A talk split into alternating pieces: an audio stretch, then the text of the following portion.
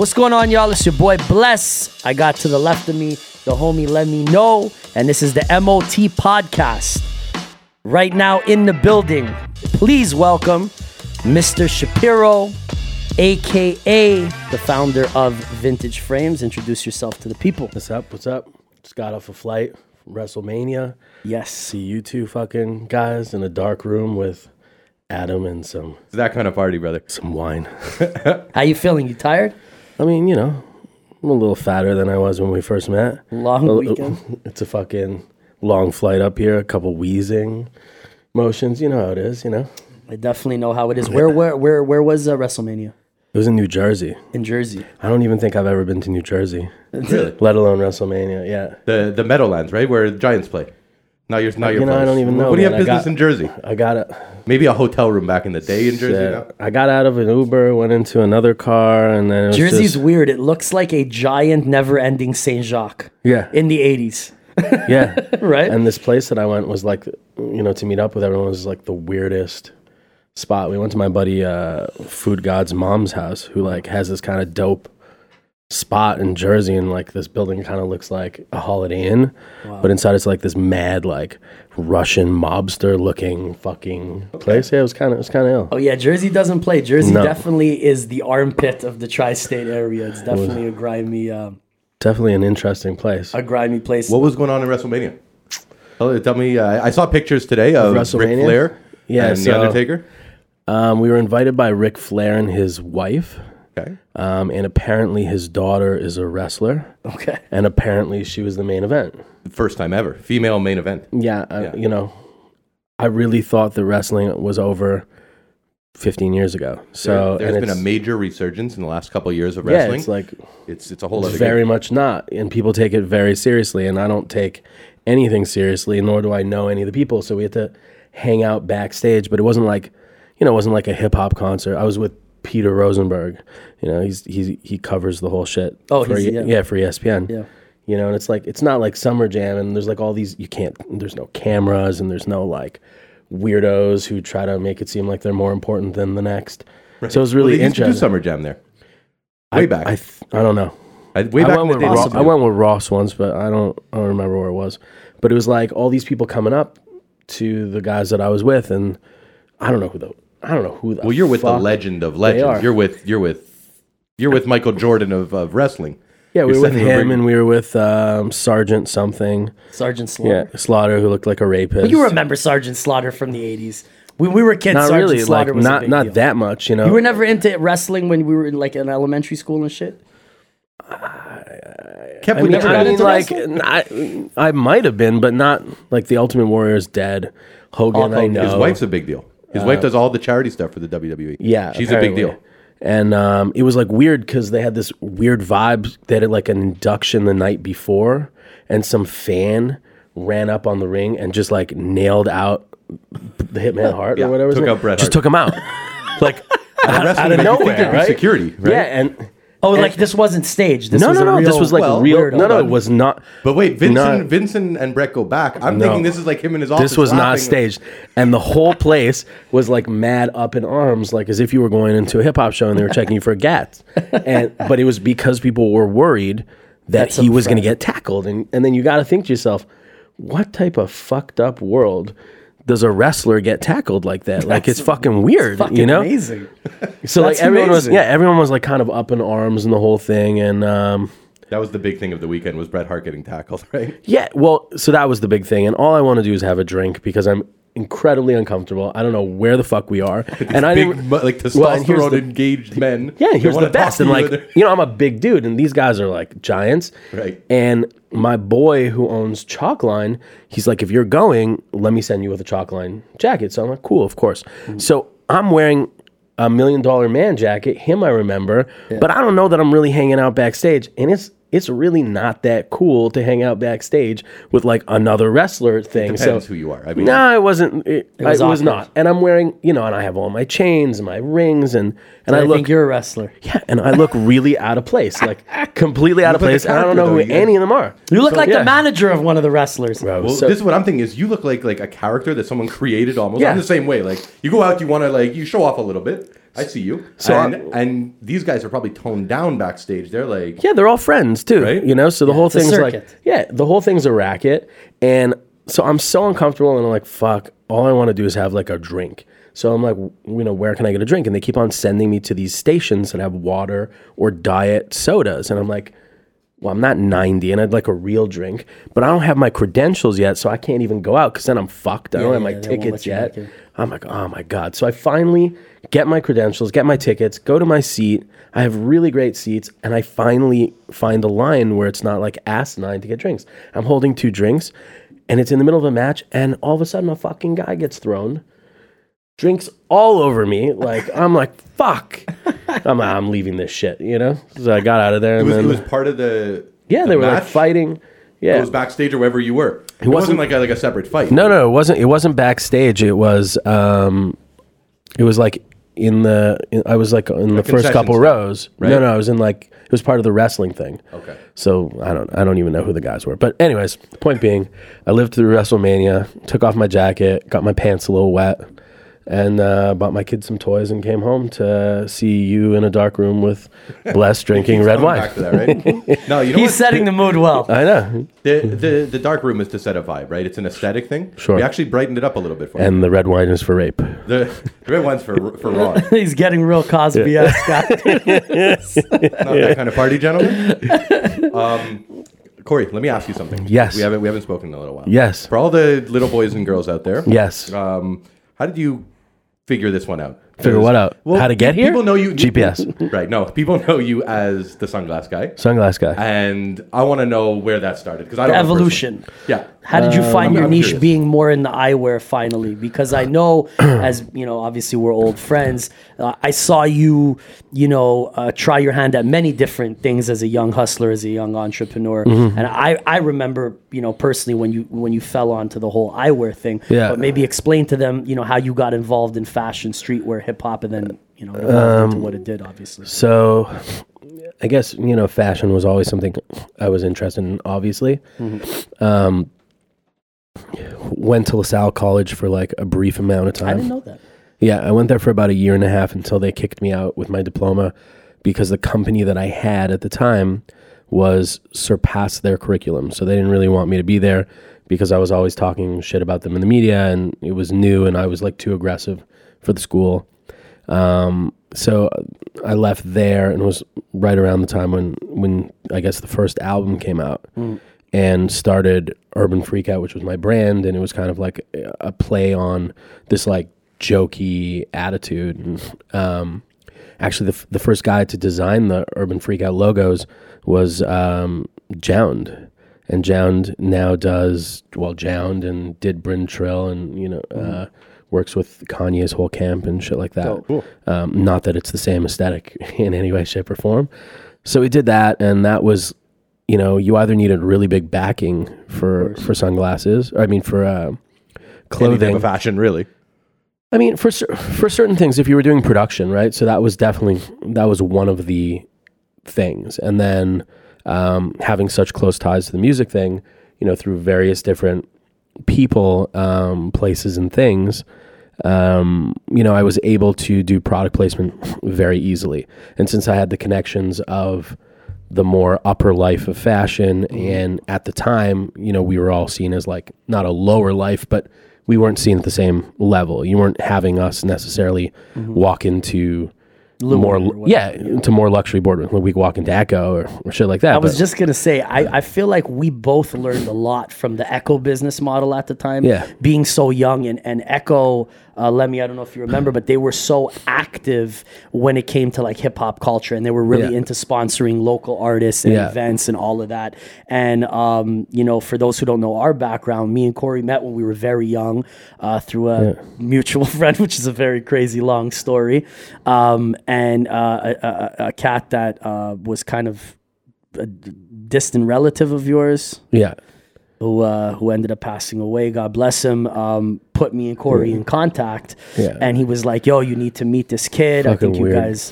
Yeah, that's a podcast onto itself. Fucking weird. An unbelievable story. But, he introduced me and Corey, and then Corey ended up doing like all of our merch because he already was rolling with his t-shirt line.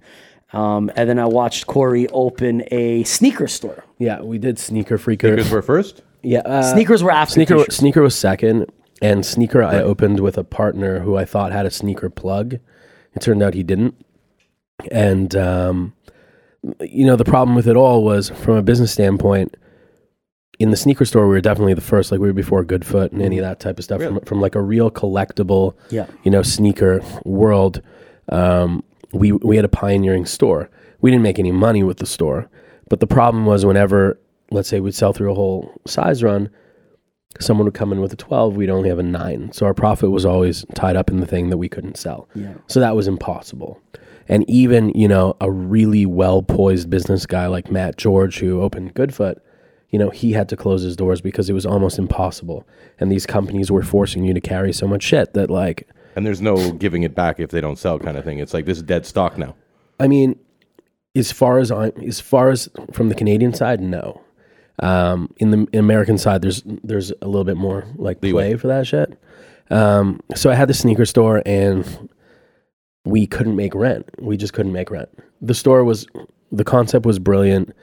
We could not make fucking rent. And it might have been before its time as well, right? It was 100%. It was definitely before its time. There was no question about it.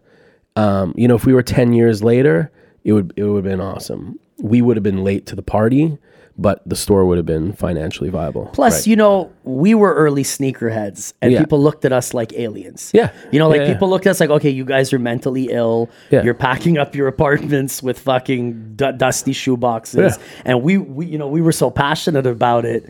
You know, we were living life. Like, we were like, yeah, we're crazy. We'll take another. The game's changed now. Now everyone and their grandma. Yeah, but we also had, you know, it was at coming into it, like when the album was coming out, you had to have either connections in different cities or you had to be on tour. Of course. There was no other way around it. You know, there wasn't an eBay, and like that sneaker culture portion of it was just coming to fruition. Yeah, and Corey would come with us, you know, often when we would tour or go to Toronto or whatever. Oh, yeah. And then what we would do in the daytime is we would expand our network by going to the local sneaker spots, introducing ourselves, inviting them to the show. They would bless us with some gear. We would, you know what I mean? And that was the whole sense of community. And no social media, right? Yeah. That was our social media. You had to be in the streets doing it. That was our social media. So we had this store, and on Friday and Saturday nights, we had to throw after hours there because it was the only way we could make money. I remember. We would run these illegal bars, and we had gambling maybe. No gambling. No. It was just absolute crap. Like a loft party in the store. Like people were smoking weed and it was fine. We weren't selling drugs. Okay. And we were just selling bars, and whoever was like happened to have been there would be the bartender, and they would make money, and it would be awesome. And I was so savvy with the police that I could convince the police that, you know, well, what are you doing here? Well, we're trying to market the store, and all the people that we want to market the store to, they're only here after hours because they're all people that are in nightlife and whatever. So the police were totally cool with it, and they would come through and whatever. And so we did this, and it got like a little bit shaky. And then one day, because it was this stairwell, I walked into the stairwell and I smelled something that I like was very unfamiliar with, and I saw someone smoking crack in the stairwell of my store, and I was like, "God damn it, why you gotta bring the story up, Corey?" But I turned to my partner smoking. And I'm like, "Yo," I'm like, that's where I sign out of this. So I'm out. Where was the store? It was on Saint Laurent. It was on top of. It was like Saint Laurent, Prince Arthur. It was a second floor store. It's kind of near where the store Dime is now upstairs. Yes, right? Exactly. It was around there. To the left of it. So Dime used to be Space FB. Yes. And we would just be out there picking. I mean, it was like a fucking field day. He would hire for first interview for Space FB. We would take them upstairs for second interview. It was incredible. Okay. But we made absolutely no money. Like just none. And so, you know, the fault of this whole thing was that there was always sizes, you know, capital, since everything was self-financed from me. So it was like a bit of a weird thing. And, you know, going through the whole fashion thing, the one thing, like a couple things actually, I believe that in a business that the most important thing is the exit plan. So from a glasses standpoint, you know, let's say glasses weren't cool tomorrow, people still need them for medical. Mm-hmm. So you always have an exit. There's always a value to it. You can liquidate stock like 100%. Yeah, or you could grab a dude a chick who's an optometrist, an optician, put them into like a low-end space and just have them bang out, prescriptions all day. Yeah. So that was one. The other thing was eyewear was not fun anymore. So they went through this whole period of like 70s and 80s and, you know, even 90s in the early periods. But eyewear was fun. And then it became like those little like rectangle glasses that like, everyone had. Then it became like back to a medical need. Yeah, it became douchey almost. Yeah. Like only douchebags were wearing glasses before the resurgence. Came, yeah. So there was that. And then the other interesting thing was there was no life behind the glass. So there was just the glass. And the interesting thing about the eyewear, and from what I saw from people that I was selling to, a lot of the time were like drug dealer dudes and artists and shit like that. And they would put on this pair of glasses and assume a personality. So they might have not been as comfortable as they were to wear that glass. It might have been a statement, but they could walk into a room with that statement, play that card, and then if they got uncomfortable, they could take it off. So they could revert back to their like human form. Right. And I thought that that was so interesting that it would allow a barrier between your eyes and someone else.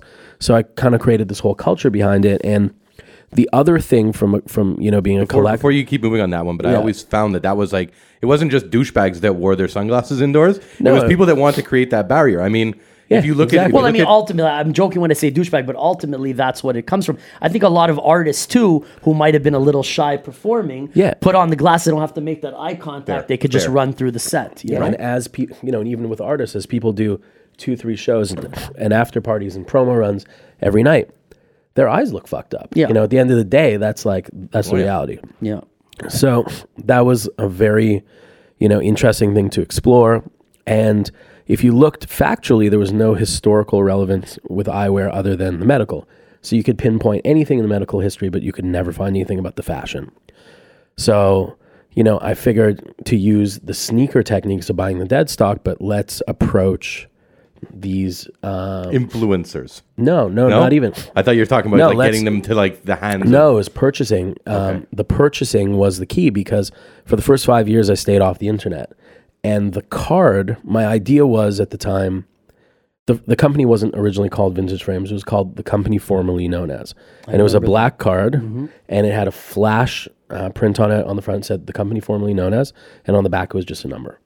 And the idea was that it would allow me to be very like inconspicuous when I wanted to go and buy glasses. My business card is literally let me know with a number. But for me, because I didn't want to be flashy, walking into an optician buying their old stock or wherever I was going. So I would go in looking like, I mean, you came with me to Florida once. I was just going to say we have a great story. We'll get into that. So that was the play. So it was like walking in with your pockets empty. No, there was no trace of me on the internet. Playing the schlep. Yeah. Because basically... Corey's whole game, which I agree with, which was really smart, was he doesn't want to look like he's hot to buy their stock. Yeah. He wants to look like he's doing them a favor. Yeah, look, these are glasses from the 80s. Like, bro, what the fuck is this? I'll take a shot, you know? You know, we'll give you $50 for the name brand, $5 for the... You know. Right. And he was great at that. I definitely give him his credit for that. And we went on a little vacation / buying trip back in the day to Miami. Florida. We had a blast. And... You know, I'll give it to him. It was a hustle. He was, you know, looking in the old phone books. We were going out into the hood, you know, going to like Cuban optometrists. And they looked at us like we're crazy. What, you want to go in our dirty stock room and go through those dusty boxes? Yeah. Smart, though. I'll give you a package price, you know? Yeah, the interesting thing was, so at the time, you know, Montreal being the scam capital of the world, around the time where the telemarketing offices were no longer sustainable. So everyone who quasi made money or spent money on these telemarketing, whatever they were doing, they were all out of business. But there was people who were used to being in a telemarketing room with you. It just hit me right now. Probably. Neither of us worked there, but it's okay. It just hit me near Capoli. You remember? I don't you put me there. Anyways, keep going. Oh yeah, I remember. Just hit me. Go. So you had all these people who were actually skilled on the phone. So why not take them, because now they're out of work and pretty much retarded. Let's put them into a room where they're beating down my leads, calling these shops and getting the information. They're already skilled at it. I could train them the keywords the same way that you would in telemarketing. Right. So they would be able to get me my leads. And then I want to go out and do these things. And at the same time, American Express released the Black Card. And everybody had, well, not everybody, but everyone who was in a community that I wanted to sell to, or in my mind that I wanted to sell to, had a Black Card. So I became the kid going to people and giving them this black card. So it didn't matter who the fuck it was. I would go up to them, here's my card, because at the time, business cards were needed, and obviously they're not anymore. And as soon as someone would ask me, it didn't matter who the fuck it was, what I did or what it was, I would politely take it back for them and say, I'm so sorry, it's not for you. And that was the play. So that was the pitch. Create the own demand. Yeah. And then, so coming from like a real collectible past, because I always used to do stuff with collectibles, whether it was like baseball cards or magic cards or whatever commodity I could actually get my hands on, was how I used to, make money. And the one thing that remained kind of the constant was, in all of these different niches, there was something called a Beckett guide, which was a price guide. Right. And the price guide was the one that dictated the prices, the high, the medium, and the low. Mm-hmm. And without this price guide, the whole industry didn't exist. So my thought was, well, what if not only we control the stock, but what if we're the price guide? And if we're the price guide, and then we can, play with prices based on who the people are that we work with. Use it like that. It's a win-win situation. You control the whole industry. We are the industry. Yeah. Then coin the name, and register the name Vintage Frames. You're Kleenex. So now you're the Kleenex, you're the black card, you're the whole thing. And you have a commodity that you can invest in, and you could change the prices single-handedly. So you don't have to wait for the Beckett guide to come out. You could produce it, right? Mm-hmm. Pretty much. Mm-hmm. And that was the whole idea of it. And It just kind of steamrolled through once everyone. Once you had the Beckett, which you created your own Beckett. That's what I'm saying. Once you created it. Then you were creating your own market value. How did eBay affect your business when ultimately it became more and more popular and stylish? We started with selling on eBay. No, I remember that. But once other people obviously try and get into the game, did that fluctuate? Didn't at all. No. Because there was the same way that StockX exists now. Mm-hmm.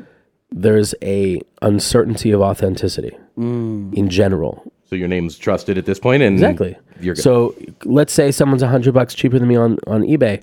Are you going to get the good? Is it really in that condition? Is it really what they say it is? From China. Have you seen the fucking lenses? Like, it didn't matter. Are you going to get a broken, curved up, fucked up pair? And at the end of the day, there's always going to be a discount business versus a premium business. Sure. Sometimes they're going to collide. It's however you decide to kind of navigate through that. So that didn't really affect it. It just kind of played hand in hand with it. Mm-hmm. And then worked with Cazal and a bunch of brands to kind of that's what I was going to ask is, do you have, once you got to the level where you were dictating the prices, where you had an established, let's call it clientele, were you able to get, personal relationships with these brands? For sure. Is that something that you wanted initially? Is that... Well, I think that's something that we touched on earlier, that we both learned a lot from that Ecko business model, which is really being in the trenches. Really being in the trenches and being able to connect with artists. And that's what I think was a strength of Corey's, that he was able to develop personal relationships. I remember seeing Rick Ross back in the day. They were talking 10 years ago at least. Yeah, but now, Ross, Ross was a great one. Ross came out with a cover on XXL, wearing a pair of glasses. Wearing your glasses. Yeah. And it was actually a glass that I had sold to someone, and it got sold to him. And I didn't know Ross. And there was an email to send beats. And I was sitting at Claremont. I remember to a T. I was sitting at Claremont eating lunch, and I bought this book because someone brought it to me that he was wearing the glasses on the cover. And there was an email to send the beats. And I was like, you know what? Why not? I was like, let's try this out. So I wrote him an email. And to this day, I have the email. And the tagline was... how can you be a boss if you're getting fucked on your glasses? And I was like, piss him off a little bit. And I was like, yo, mm-hmm. I was like, if you really want the plug, get at me. Right. In not even 15 minutes, I got a call from Pucci, who was managing him at the time, and Spiff, and they're like, yo, hold for Ross. And Ross was like, he's like, what's up? Yeah, I was like, I don't know, man, what's up, dude? I'm like, how can you be the glasses, dude? If you don't even have the plug like that. Mm-hmm. He's like, who are you? I explained, He's like, cool, let's go Miami tomorrow, son. I'm like, all right, well, now my money definitely got to be where my mouth is. Mm-hmm. And then that was it. So I was out to Miami. And then once you get on that plane, it could be game changer. Yeah.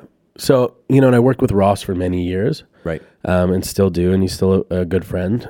He's taken a more elevated business position versus being just a, you know, a musician, which is kind of interesting because some of the industries that we work in kind of dabble together. He has so many businesses. It's crazy. Yeah, he does. And he's wing shop and the hair supply is pushing. So the hair thing, he's smart because everybody fizzles when it comes to being the new hottest thing in music. Exactly. And he doesn't, you know, he makes his residuals or whatever off Meek and, you know, whenever Wale puts out something. And, great. Which is great. I saw something recently.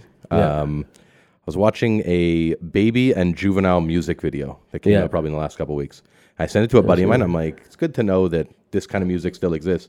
And he screenshotted your face in like a gold statue in the middle of the music video. It's like Juvenile, Baby. It's a song that came out maybe 2-3 weeks ago. And it's like a white pillar. Of me in it? And like your vintage frame, you know, that like that statuesque look. Yeah. And I'm like, yeah, that's fucking Corey.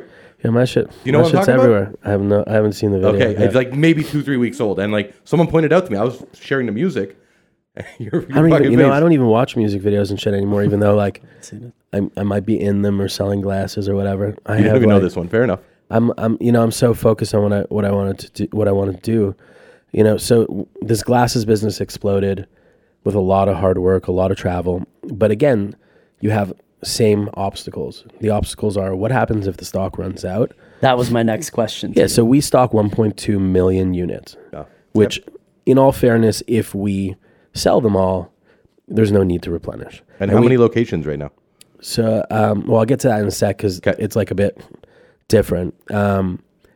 So that was one of the things. The other thing was what happens when you see something in a music video and let's like, or a People magazine or on a Kardashian or whatever the fuck it might be. So how do you know that they're from me? You know that I'm the purveyor of these things and most probably they're from me, but how do you coin it? Mm-hmm. So did a little bit of research and realized that there was a specialty way to do lenses, which were kind of just for film. And I figured like, why not make it easier for the clientele to wear glasses and actually have pictures taken of them in a social media age, right? Yeah, of course. Let's have the glasses reflect the light so that people don't see their eyes. Let's make it easy for them to see at night and during the day. So, you know, hopefully they won't lose the glasses, but hopefully they will. And let's kind of change the base curves around. So I developed this technique to do my glasses, which was more towards movies, music videos, shit like that. And we developed this thing called a multi-flash where it's like 13 colors in one, and it's like this very backwards way of doing lenses, which now has become not common, but heavily copied. Not copied to the way where it's exactly what we do, but people are like kind of catching on. As they're catching on, we're already out of that color and we're onto something new. So now we were taking these glasses and putting our own lenses in them. And so that way it was actually that as soon as you would see them move, you would know that 100% they were ours. So that helped it. And then that exploded. And what's that technique called? What kind of lens is that? So it's a multi-flash, and we use different base curves for it. Cool. Or like we put on flash golds, and we just do these really interesting colorations, which come from a point that's like, or come from a perspective that's not an optical perspective. Yeah. So I don't know, like. And these lenses, when you're putting them on $1,000 like frames, is that depreciated in any way? Like is that like a signed baseball card where like it goes down? No, at all, because glasses. It's about the frame. Yeah, and they were meant to put your lens. It's never about the lens though. Like the original lens is like I'm thinking of like a Rolex. Like you touch it, and now it's like it's not a Rolex. Yeah, but I mean, maybe it was optical. Maybe it was this. It was gonna have to be changed anyway. Yeah, because so they were never really like glasses. Really come with dummy lenses, and now they come with like better lenses in them. And but the point of it is to personalize it because you're putting it on your eyes, right? So let's say the stock lens in it is like a jet black. I can't see with a jet black lens, so it's really great to have the fucking lens, but I can't see balls, you know? So I'm not going to wear it. Plus, correct me if I'm wrong, but when you're doing gradients and different stuff that you were always doing, it makes it a little less awkward to wear it in the club, makes it easier to wear it at night. That was a whole other thing. It's more of a 24/7 functional. So I don't wear dark glasses. It's just not. It just hurts my eyes, you know? We don't really sell dark glasses. We do if you want them, but we try to steer away.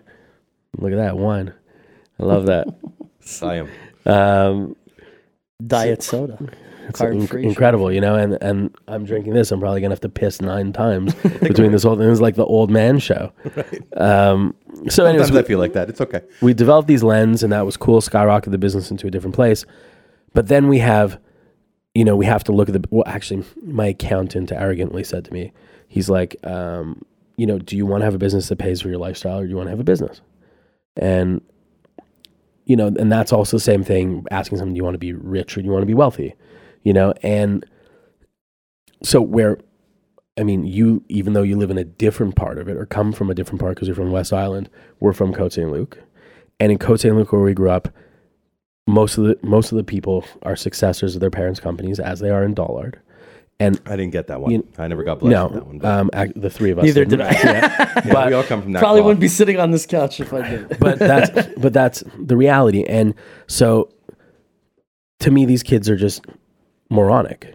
You know. So there becomes a whole kilter when you have kids. If you want to go that way, you want to have kids that, or at least in my mind, that can make the choices that they want to and not have to make harsh choices like we did at points to be able to get where they are. Jump. You made that jump. I definitely did. Yeah, no question. Very few people get to make that jump. Yeah. That like that class jump. And I have, and I'm not trying to preach it or anything. No, there's nothing wrong with it.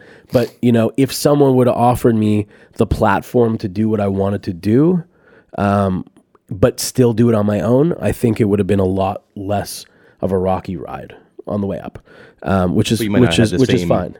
I might not have had the same grind. I mean, but I don't think it had you done it a different way, it wouldn't have been possible for you to reach any sort of tangible thing, because it would have always been steered in a more traditional way of approaching it. I don't know. I don't know that it would have been, because you know my parents are pretty liberal, right?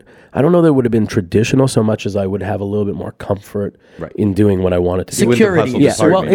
It's not even the security. It's at least knowing that like there could be a meal tomorrow. Yeah. There, you know, I lived on my own when I was 16, 15 and a half, whatever it was. I was the first to have an apartment. Like that was insane. Yeah, and if I didn't ever smoke the hash joint. Yeah, and if I didn't have money to eat, I wasn't eating. There wasn't, you know. And I feel like that actually takes me to a great point that, you know, this business, whether it's music, fashion, entertainment, influencer, there's a lot of smoke and mirrors. Yeah, so people are always left asking, you know, the question of, you know, how did this take shape? And I think a lot of people don't realize something that I definitely do give you credit for, is that I watched you you know, find your niche. That from nothing. That glasses were not your first attempt. No. It was the t-shirts, then the sneakers, then the vintage eyewear, then curating, then selling, then social media, so that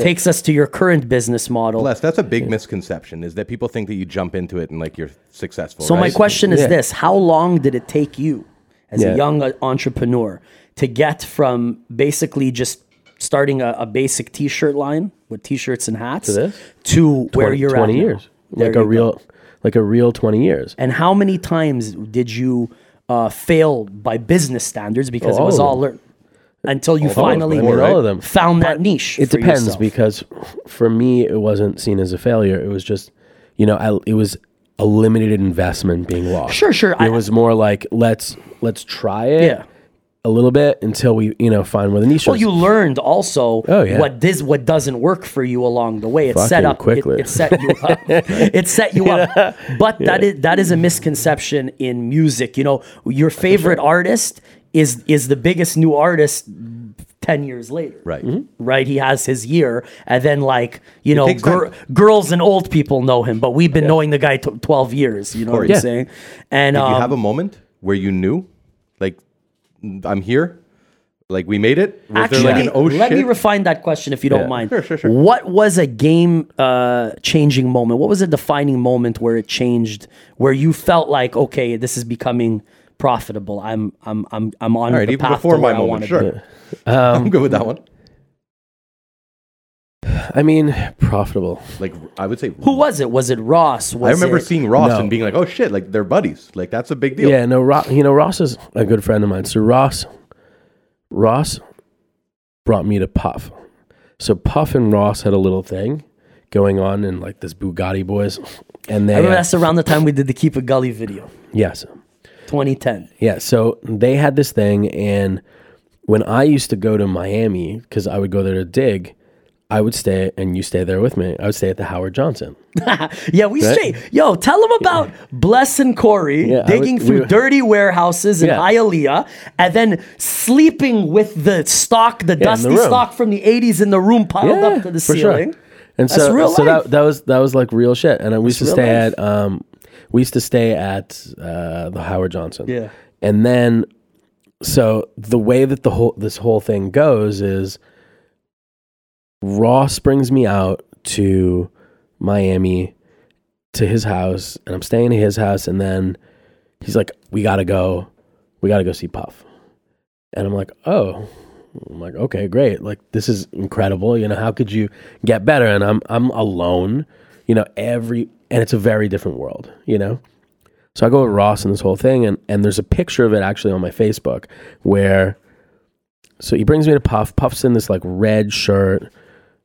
I already know Puff through Cassie because Cassie is a good friend of mine, and she started dating him. So she was dating Ryan Leslie, who was one of my like first biggest clients. I remember that tie in the middle. And so Cass and Puff and whatever, but Cass was not there. And so you're not going to like even mention the tie-in unless you have to, right? No, like that's onlie like dire need. No. I'm like, so now we go to maybe he won't even like that, you know? Yeah, so yeah, so we go to and I don't know. Yeah, I'm alone, you know. And we so we go to Fountain Blue, which I'd never been to, and I'd never really been to even like a nicer hotel. And we go in there, and I've done business with him before, but through like Derek, his stylist, or Puff or whatever. And he is on one, and it's like all these people in these pools. If you ever been to Fountain Blue, and he's trying on a pair of Porsche, and he's like kind of going off on me, and he's like, you know, what is anyone gonna do if I take this pair of glasses and and like going off of this tyrannical raid. I have no clue what to do, and Ross is like looking at me like Ross is like. Like, why are you going to respond? And he's making a mockery of me. I have the rest of MMG that's there. So he's egging like, Puff on. No, Ross isn't. Ross is like waiting to see what I'm going to say. Puff, he wants to see what his boy's Puff is do. Puff just wants to, you know, Puff's being an asshole, whatever. He just wants to be Puff. He's not an asshole, but some days he goes on to like, you know, stuff that's he's on his daddy shit. Whatever his mood was, like he's a very, very nice guy, and he was just there was a bunch of people. He wasn't even catching him. Maybe he didn't like your face. He was just in the middle of a fucking thing. And you know, what would someone do if I wanted to take these glasses? I was like, yeah, take the glass. You know, he's like, see, I can take the glass. I was like, yeah, I have your black card on file, so you can take it all. Right? What do I give a shit? And then like Ross looked, and he looked. And everyone looked, and I'm like, oh my God. I'm like, I'm fucking dead. You know, I'm like, I'm dead. This is fucked up. I can't believe I said that to him. And I'm not even stoned, and I'm fucking talking to this guy. He's like, and he starts laughing. Everyone started laughing. I'm like, phew. He took the glass, just for the record. He took them for free? He took the glass. I don't truthfully know if I ever build it. Okay. I definitely build it later in life, but yeah, you got him on the flip. That day, maybe. Puppy. But so that was an interesting thing. The other thing. I think the time when I knew that I made it was, and I don't say made it because I think that I've actually you still got shit to do here, a lot, but right. Like where I had a sustainable entity, defining moment where it was like, oh shit, like it was like a real business, business. So before that, we had another facet to Vintage Frames. So I always wanted a chain. I never had jewelry. The only one I knew actually who had jewelry that was from Montreal was Bless. This guy, and I always wanted to have. Jewelry and four finger rings was like my shit, and so we were very into that kind of shit. Very, but it was all, but you know, it was more coming from you at that point because that was more your milieu than mine. And so my mother was like, we were on Green Avenue. I don't remember what I was doing. I was meeting her, and she's like, "Hey, there's these people that sell vintage stuff. Maybe you should go meet them." And they brought me to this girl, Cheryl Black, and I forget whatever her name is, this other chick, and they had a vintage jewelry archive. It looked like rich women who just needed a way to write off this jewelry or like get away from their husbands or whatever, you know? Who knows, right? And so there was this Chanel pendant, and I was like, holy shit. I was like, that looks dope. How much was it? I think it was like $800 or whatever. And even at that time, like $800, I was like, oh, am I really going to do this? Like, because that was a lot of money for us. Was it a chain pendant? It was a vintage Chanel chain from '86, and it was gold dipped, and So I got this thing. Does Pharrell have anything to do with this story? Yeah. Okay. Yeah, I heard this one from a friend. Yeah, so I got this thing. Amazing. I'm very happy with this. Sorry to do that. My buddy Phil Leeds, you're gonna hear a great story, ran BBC and is still a very good friend of mine. We're working on a Run DMC project now together. Run DMC project? Yeah, the 35th anniversary. Sick. So Phil, they had this group called Chester French, which was D.A. Wallach and another guy, and D.A. is like still a friend of mine and very brilliant. So he sent me to see them, and then all of a sudden, the Pharrell and Jay-Z and everything tour and all that shit was coming out. Right. So Pharrell and I started to work together because I went to this concert, and it was Pharrell, Jay, and Rihanna. I forgot what the tour was called. It's a pretty big team. It was a big fucking team. So and I went back. He set me up to go backstage to sell to Pharrell, and I sold to Pharrell. And much more comfortable than a wrestling. Much more comfortable backstage. Than fucking wrestling. But still, I'm there with like all this merchandise, and I'm still like trying to feel this whole thing out. And that's like different than being with the caliber of artists that I was with at the time. And so sold a bunch of shit to Pharrell, and he was like super, super supportive. And then Pharrell turned to me, and he's like, "Have you ever met Jay?" And I'm like, "No, I've never met him." He's like, "Perfect." He's like, "Come, I'm about to put you on." And he walked me backstage.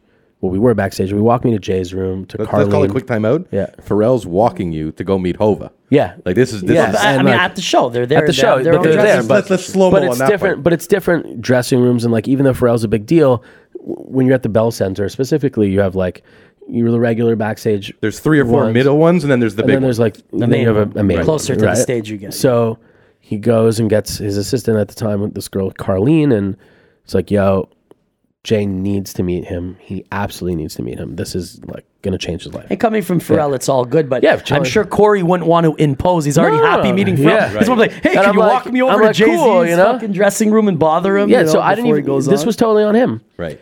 And he's like, "All right, cool. Carleen will take care of you." And I was like, "Great.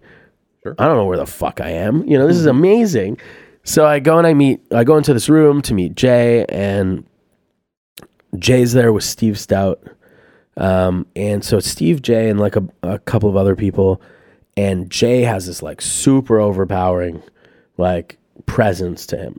Like an incredibly nice guy, but very overpowering. You don't want to look too long because something might happen. Yeah, yeah. So we were doing the appointment, and I like at the time like tried to film as much as I could, and went to try to film it, and I take out my camera. I'm like, "Yo, can I take a picture?" And Jay looks at Carleen, and she like screams, "No!" And I'm like, "Oh my god, I fucking blew this." Yeah, he fucked up. I didn't fuck up, but it was like pre-Instagram. Oh yeah, it's not socially. It's weird. It's me and him might take a picture. I'll explain you something. Like me and Corey, we would take a picture together because we know each other. But it's not. But we would feel awkward to ask an artist to take a picture with us. Yeah. You know what I'm saying? So that was that. So Pharrell was kind of secured, and then so I went to Miami. And that's where Pharrell lives, and Pharrell invited me to his studio. I don't remember who he was with, and we go into this studio, and I have this Chanel chain with me, and I'm like, "Oh fuck!" I'm like, "I don't want to be this guy that walks in with a fake chain." Mm-hmm. So I tuck the chain in, and I do the appointment with him, and everything's good. And as I'm walking out, he like literally reaches his hand and like grabs the chain, and I'm like, "Oh my god!" I'm like, this is. Thought he was gonna rag on you. I'm like, "This is my worst nightmare." And so he takes the chain. He goes, "Holy fuck!" He goes, "That's the craziest chain I've ever seen."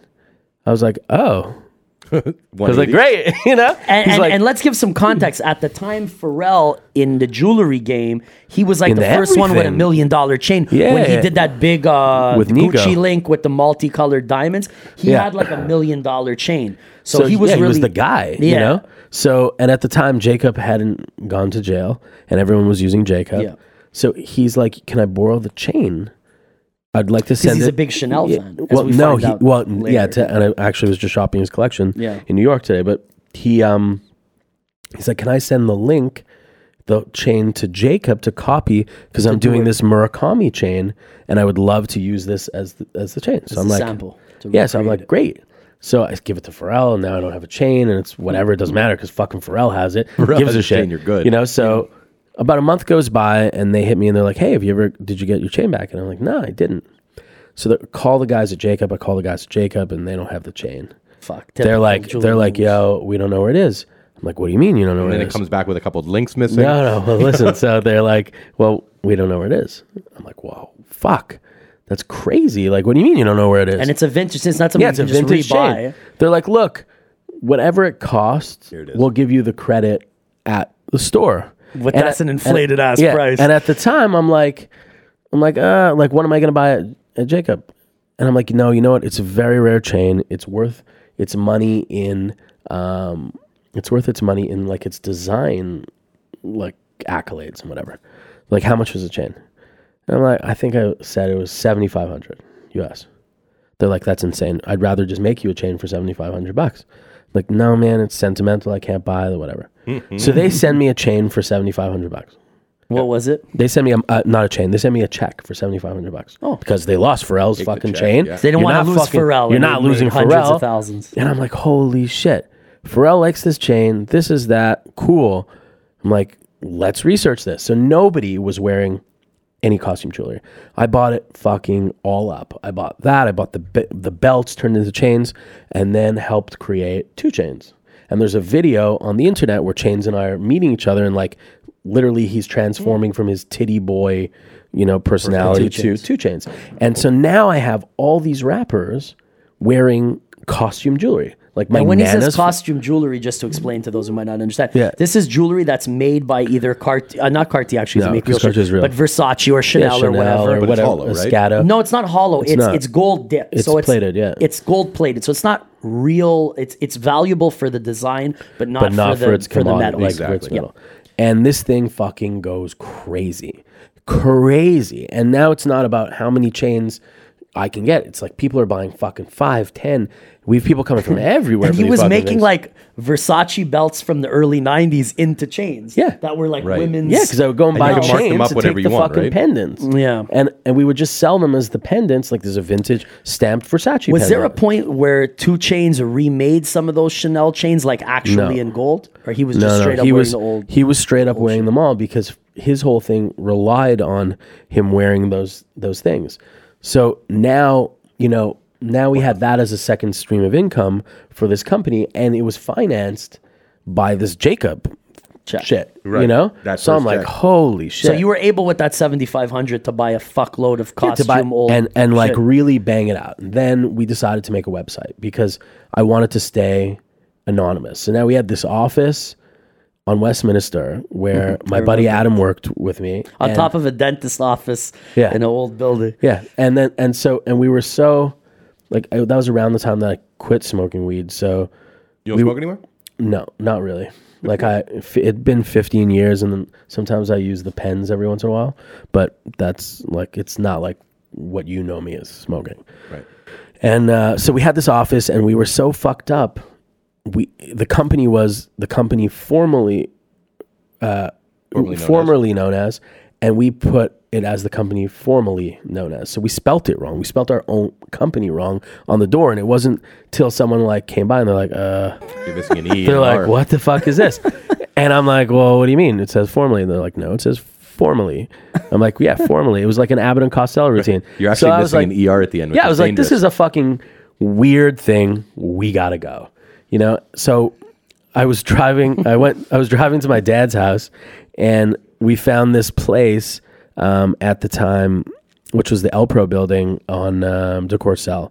And it was as St. Henry hadn't been developed yet. And there was only one restaurant there, which was Max and his brother, the Marianis, that had this like restaurant in this micro neighborhood. So we went to this thing, I rented the space, and the guy told me, this guy Jeff, who owned the building, I was like, this space is way too big for me. And I think that he wanted us in the space because he had like a secret apartment there, and he kind of wanted us looking over it. What's up? Didn't your dad have a secret apartment back in the day? No, my dad had lived on top of his business, which was as well be amazing. I remember it was the first time I was ever in like a open loft in an industrial building. I was like a fucking maniac. Yeah, okay. That's what I pictured. Okay. Yeah, well, it was like that type of thing, except he owned the building, this guy Jeff. So he put us onto the thing, and as he was giving us the keys to this, he was like, you're going to outgrow this office. He's like, any office that's a big office, you're going to come into it, you're going to outgrow it. I'm thinking like I'm going from a bullshit rant to a real rant. I'm very uncomfortable with this whole notion. And so we do it, and it becomes like a fun factory, but for fat kids. It's like Dear Decks, but it's... But candy and chocolate. But there's... Yeah, and video games and like anything. Whatever. Yeah, like everything that is non-athletic, you know? We did a shoot there once back in the day. A lot of them do. Yeah. It was crazy. And then... So it was this very organic thing that went there, and so we did this office, and then Chris Boykin Big came, you know, he passed away, and he came, and I'm like, now Big's here, and now it's really the fucking Fantasy Factory. I'm like, this is fucking great.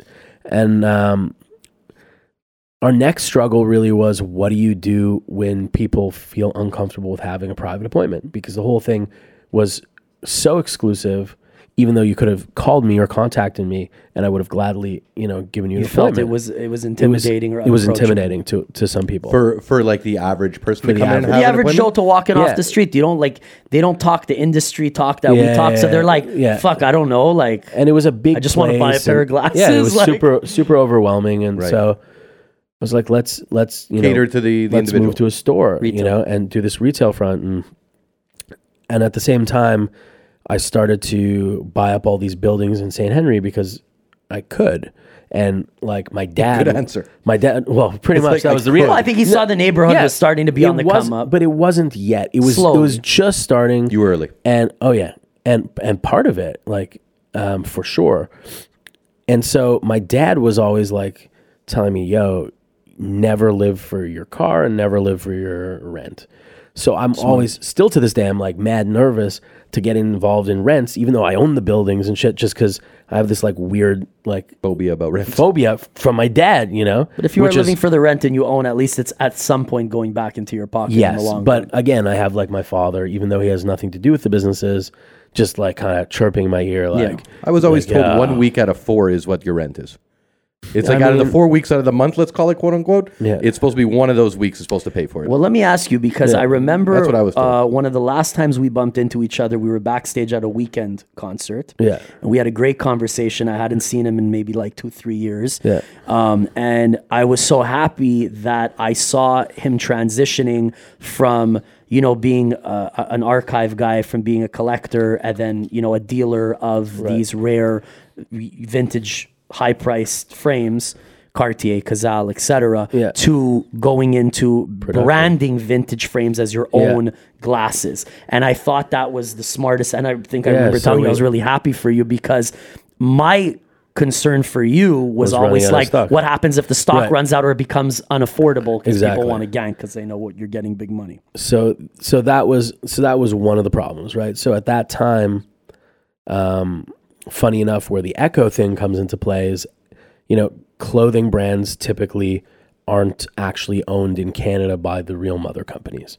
There's licensees or licensors or whatever, you know, like distributors deal or with sales agents. Stroll. They have distribution rights for the territory. So here, you know, Ecko had a crazy business here. It was these Jewish guys, Butch, right? Halleckman. Yeah, Butch Halleckman. And then, you know, one of them, anyways, the Halleckmans, let's just say. And John Jay. You had AJ, and you had John. And you had Brian. Raj, like all these people who branched off. But the real guy behind Ecko is a guy named Seth Gersberg. So if you read Mark's book or any of it, Mark was just like an artist. Seth was this hustling religious Jewish guy from New York. And who knew the back end of the business, he didn't know it, but he's just a very successful, or at the time successful, like a real fucking bulldog of a guy.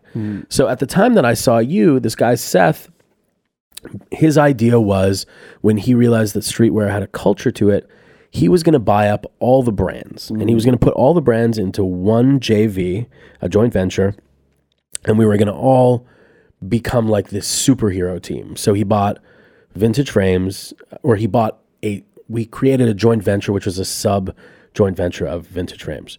And what was it called? It was called VF by Corey Shapiro. Okay. So I let him buy that name.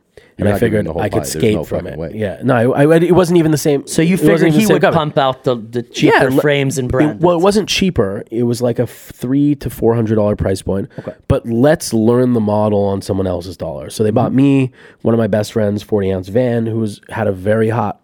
Yeah, I remember. You know, so Van. I know that name. How do I know that? He had a really popular hats, and he's like as the 40-ounce bounce, and he's involved in. He's a West Coast cat, though, right? No, he's from New York. He's very much very involved in the culture. Right, yeah, anyways, very culturally like important and relevant. And so there's him. They bought A Life. They bought Slow Bucks and like a whole bunch of other brands. Yeah. So and the idea was, if Slowbucks needs to do glasses, well, they have Corey, you know, and vice versa and whatever.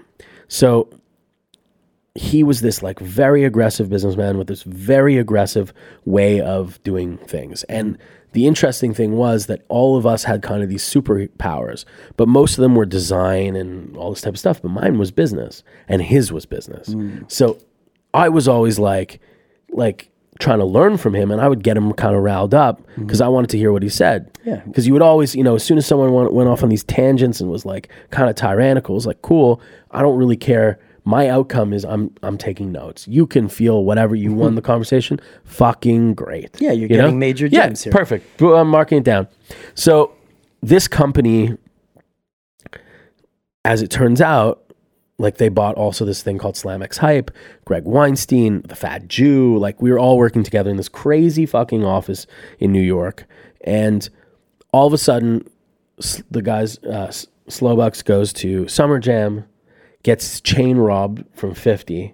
Actually, my boy did that chain that he got taken from. So like, I remember that was a big deal. My boy made that chain. Robs this thing. And then all of a sudden, he goes on some fucking conference where he's in a room with a lawyer, and he's in a room with a lawyer that's going to sue 50 or some fucking cockamamie story. And I'm sitting there in the office, literally as this is happening across from Seth. And I'm like, holy shit. He just decimated his mind. I am like, holy shit, dude, what the fuck is that? And Seth's like, I don't know. I'm like, dude, this isn't your marketing plan, is it? Right. He's like, absolutely not. The whole fucking thing. The next day, the brand went from like multi-millions and seemed to have been, when you looked into it, what was financing this whole joint venture, and then this whole thing imploded in a day. It went from like millions to zero. Wow. And you know, both of those guys are dope dudes, not Seth, but you know, and they just made a mistake in their approach to it, and it was whatever, definitely a learning experience for everyone. But then Seth went into this tyrannical mode where he is going to take, because the Slowbucks truck is really his, you're going to drive the truck through 50's New Jersey home, and you're going to fucking do... And I'm like, dude, you're setting people up to get killed. This is not funny. And it's premeditated. 50's going to kill you. Like, this isn't like, ha-ha, joking around on the internet. You're now home invasion. They're going to kill you. And they have armed security. Yeah, obviously. Just the whole thing's insane. And now 50's going to have a concert at BB King's or whatever. We're going to buy out all the tickets, and instead, we're going to shovel shit and take bills and cut them in half. And I'm like, yo, this ship? Cool. I'm like, it ain't really that serious for me. And you're thinking... I'm out. You're thinking the relationships you've been able to build independently are going to become completely poisoned if you go along with this wild ride. We used to tour with Unit. Yeah, of course. And I used to be doing the merch... And the merch guys were really serious. I was the special guest on the Lloyd Banks tour. Bro, they were really serious. Like I was the special guest on the Lloyd Banks tour for like 14 cities. Corey came along to help out. And he was, you know, trying to push our merch. And their merch guy was really more aggressive. And poor Corey was serious. Gooned out of the merch booth. And I'm like, yo, let my guy sell my shit when I perform. It was very serious. And this was just like some little homie. And I'm like, now you guys want to start a gang war with Fifth? I'm cool, bro. Yeah. And these guys from Slowbucks, they're like, nah, we're just gonna settle this like real thing. It's easy. But this little fucking man, this Seth guy, is slamming on fucking desks. He wants to. He might not have realized the world he's going, but he should have, because at the end of the day, he owned Ecko, so he owned G Unit. Right. He made Complex. Yeah. And I'm like, you're fucking nuts, bro. I'm not doing this with you. And yeah, you should go, and you're gonna film it. Me, I'm gonna go and film it. Fuck you, bro. This all sounds insane. This is insane. So this whole company implodes. And anyway, so that part of it goes down. So I get very discouraged about the fact of production because, unfortunately, that was going to be your like record deal. Well, that was going to be your debut for that to me. Yeah, and it sold very well, but the problem was that I had no control of the finances from it because that was not my part of the deal. Right, of and he burned some of the major production houses. Mm. So even though I explained to them and had like documents and showed them like you're I'm a separate entity. You had a little X on your name when you were 100% them for production. 100%. So there was one guy I don't remember how many years ago that was, but there was one guy that only came around now when I saw him in Milan to like get over that whole thing. It's and rightfully so. 6-7 years ago. Yeah, it was like a major thing. So the whole thing going back to the kids and to this company is what do you leave to the kids, right? So for me, again, because of where we all live in different cities, yours 20 minutes further than where we're from, was I didn't want to have a stupid rich kid. Like, I just didn't want that. They're the worst. The worst, right? Like, we used to laugh about that. Yeah, for the fucking worst. Like, what assholes? So yeah. I didn't want to bring a kid that was brought up like that. That was part of your motivation as a kid, though. Was the motivation. Yeah, I know. I remember this. Literally, for me, my motivation was because literally we were one of the only families in this area that didn't have money, that I always wanted to, show that I would be very successful in spite of that. Yeah. And that I didn't need money or to come from money. Right. Yeah. We all need money, but to come from money, to be successful. Or to be so somebody. I was like, yo, let's Robin Hood this shit, And so as I had my first kid, Cash, and he's just turned 8. And then my daughter's 3, turning 4. And so it became a whole life, turning thing. Like what is the way that you do this? Do you want your kids to not have stuff? No. Do you want them to grow up thinking that they have stuff? No. But at the end of the day, if something happens to me or something happens you want to them, your family to be you want them to be taken care of. But in a way where it's not like these kids that I revolted against my whole life, who I think are like the dumbest fucks in the world and still are, silver spooners. Oh my God, silver spooners, and we're just felt entitled, took everything for granted. Just shitty. Just the worst fucking humans, And now, everyone knew what their parents did. I didn't know shit. I didn't give a shit what my parents knew. My parents were like, yo, we don't really know shit, and you gotta do this one on your own. You want to do it? Cool. You need a little bit of help on the way. If we can, we will. But we really can't, and we're not going to, so fuck you. Do your own thing. Figure it out. And, my dad would always tell me, other than making me feel weird about the rent shit, he's like, I don't give a shit what you do with your life. He's like, if you, flip burgers and that's how you want to get down, cool. He's like, just make sure that you're the best at flipping burgers and that you're happy doing it. Makes sense. He's like, that's what it is. I don't care if you clean toilets, just be the best with it. So the whole thing was, and it's interesting because I say to my son all the time, you 100% will not take over Vintage Frames. There's no question. Do not even think that you are. You can take some of the money from Vintage Frames, start your own thing. And do something, no question. That's not and you could fail, but not. If you're going to go to optical school and you're going to be better than me at something that's within this niche, then we can rock and roll. But I'm not going to tell you. Yeah, but I'm not going to tell you like you're not.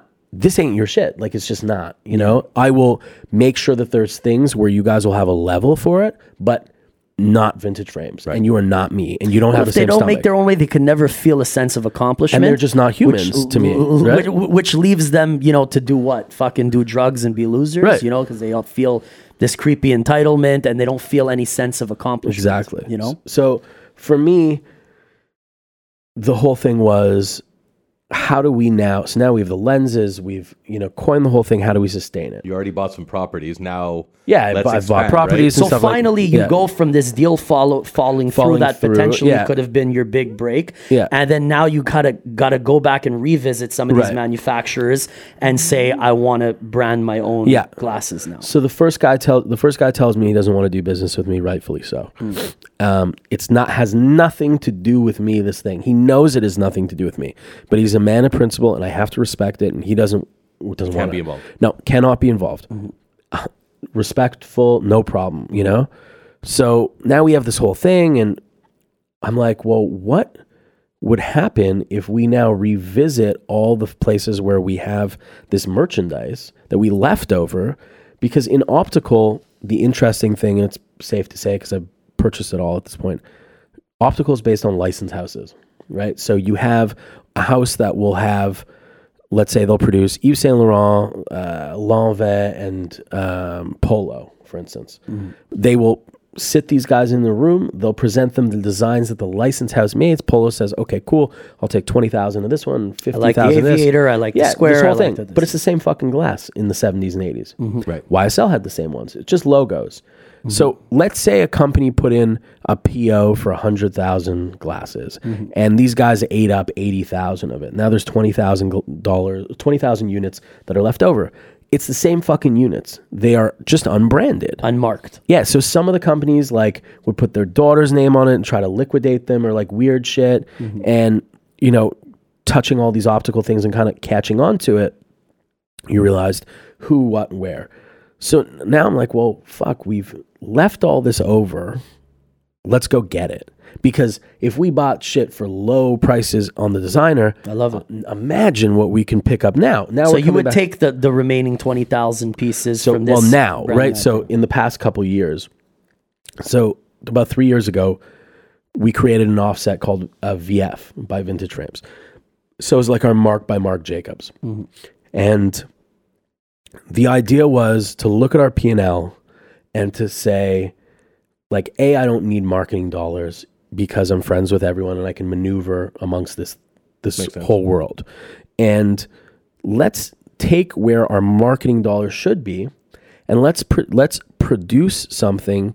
Let's over-deliver on quality. Let's under-deliver on price, and let's see what it does. Mm. So these glasses in these lots, there would be 50 of one, 75 of another, 100, maybe 200, very small, whatever. Quantities. There would, yeah, but they would be large quantities, but of very small. Some of them had like a couple hundred, whatever. Gotcha. And I started to put my lenses in it. We would give them names, and we would just literally, I would put them up in my hand. So you're test marketing. Yeah, I would train. Like, I have 75 pieces of this. Yeah. It's very rare. 75 pieces.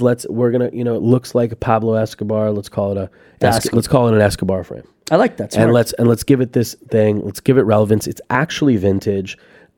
It's price point sensitive, but the quality is the same quality. Mm-hmm. Right. And let's dabble in this to see if it boosts the name or fucks the name up, because we don't want to play with our higher end clientele, obviously. Mm-hmm. And anyway, so we do this. It sells like crazy, and we're just banging through these things. And we've created now this whole new niche, and people are buying into it. So. You know, and now, what's the price point just for $100? $100, wow. Right? So it's $100. And the original 7,500 pieces were also $100.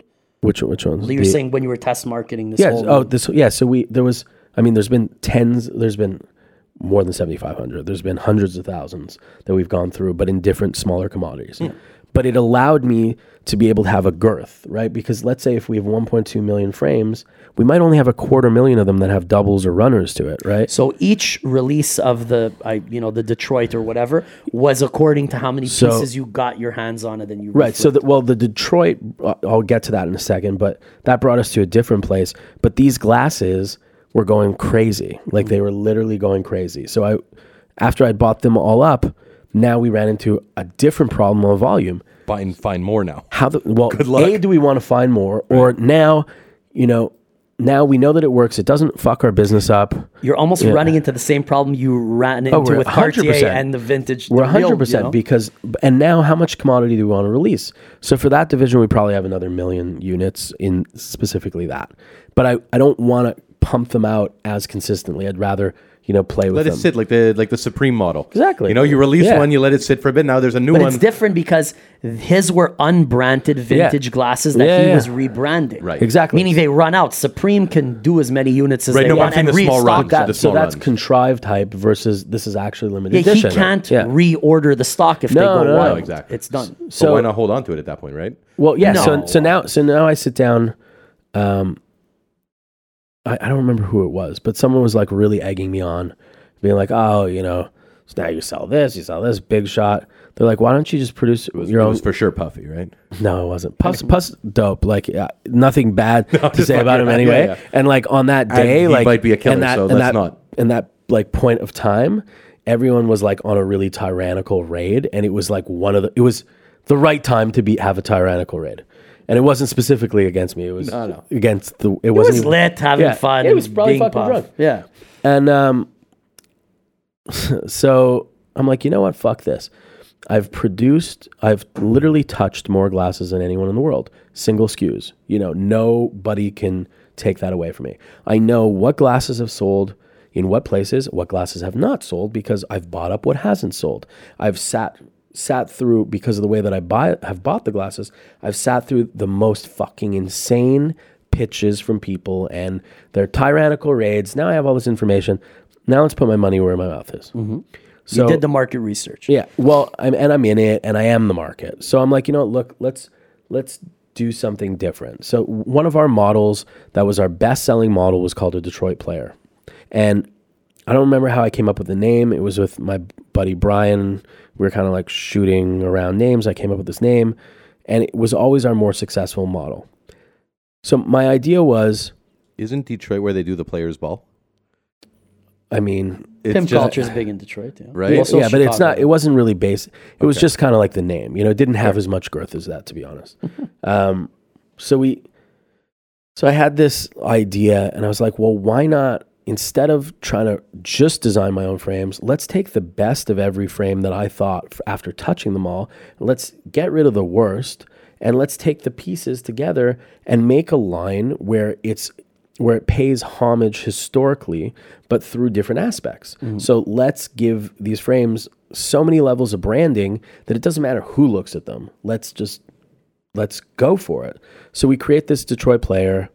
And now you go into production. Now we're in production. Mm-hmm. And this is the first time, right? And well, this is the first time where like I am you. My balls are on the line. You're running off 100,000 pairs. Yeah, if we fucking well, no, I don't even go that far. So I convince a factory to make 1,000 pairs for me.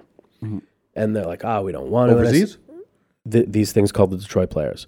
So I released I'm just asking, like, you have like a manufacturer overseas, or is it? Oh, overseas? Yeah. I thought you said, what were these? Yeah, we have a manufacturer and overseas. I'm guessing their minimum is probably like 10,000 usually. No, they have very high minimums. Mm-hmm. But now what I've been able to do is I don't want them to just produce it. I want certain parts from different places because I want there to be authenticity in this piece of eyewear. Mm-hmm. So... You know, if I think that the hinges should be done in Japan, let's get the hinges in Japan. Right. If I want the acetate from Germany, if I want the lenses from here, if I want the nose pads, I want it to be a quality, sustainable. And then let's piece. Put it together in Asia, but let's finish it in Montreal. Let's edge it and lens it in Montreal. Cool. Mm-hmm. And so we do this glass. I put this marketing thing together, and I'm like, I look into Detroit and say, like, what is it that we can add a little bit more of a Detroit feel to it? Mm-hmm. So Detroit's famous for this drink, Faygo, and it's like their Cot cola, right? So I've, working with Remy Martin and playing around with their liquids to use for lenses. I figured out a way to take the dyeing colors out of lenses, so I can kind of color match and whatever. Mm-hmm. So we make this thing. We do this launch in Detroit. We do a dinner. We put these things online. There's 1,000 pairs. 1,000 pairs sell out in 8 hours. We're sitting there in the office. Shopify is ringing off the fucking hook. And that was like, just social media straight online. This was social media. Tory Lanez, who's my homie, came to Montreal. I'm like, yo, put these on. Mm-hmm. I'm shooting you for this. He shot the whole, the campaign. Mm-hmm. It went on Hypebeast. Hypebeast was into it. I mean, they pick up whatever the fuck I do anyways. They're always been supportive, High Snobiety, and everyone picks it up. Mm-hmm. The glass goes live in 8 hours. It sells out. We have the fastest selling glass of all time. Fuck yeah. And I'm sitting there in the office. Papa proud. You're and I'm looking, and now. I'm like, holy fuck. I'm like, This is not that everything else isn't real, but now there's a different level of sustainability. Now you that's right. You have that long term now. Now we have the long play. Now we have the play where we can put money towards funds for college for the kids and stuff if they want to use it in a different thing. Like there's not that we've never had a long game. I always had a long game, but this is. It was always a hustle. It was always this has to be. This is like a robbing bit, Peter to pay Paul. Like you get this stock and you try and move it. And well, it went much in the past 6 years, like much less than that. But at the beginning, yes, like we're 15 years into this. And so finally you have a sustainable... Now I have a sustainable model. So I'm like, I have one of my friends, Brian, who was working for me at the time, and he goes, was this a fluke? I'm like, I don't know. Was it a fucking fluke, or do we really know what we're doing? You know, he's like, I don't know, but we should be careful. I'm like, fuck it. You know what? To be honest with you, I really know what I'm doing. Let's fucking do this. Mm-hmm. So we do an offset colorway of it, where it's, instead of purely 18 karat gold, it's a two-tone 18 karat gold. We put it out. We only do 250 units of it. It sells out in 4 minutes. So you know, and I'm like, okay. So let me ask you, how does the strategic partnership with Remy Martin and with Neiman Marcus come about? So Remy Martin, when we start our store, I think it was 6 years ago.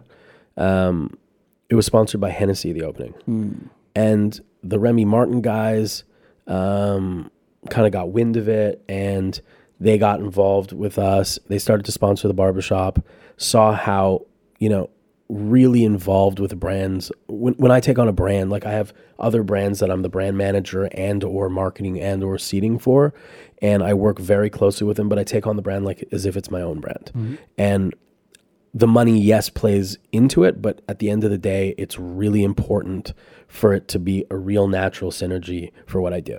So Remy is a very elevated brand. It's a family brand. So they come to me and they say, hey, look, we have some extra money at the end of our budget. What should we do? I'm like, let's make a mobile barbershop. Let's call it the Centaur, and let's bring the experience to them. Mm-hmm. So we buy this Sprinter. We turn it into Notorious.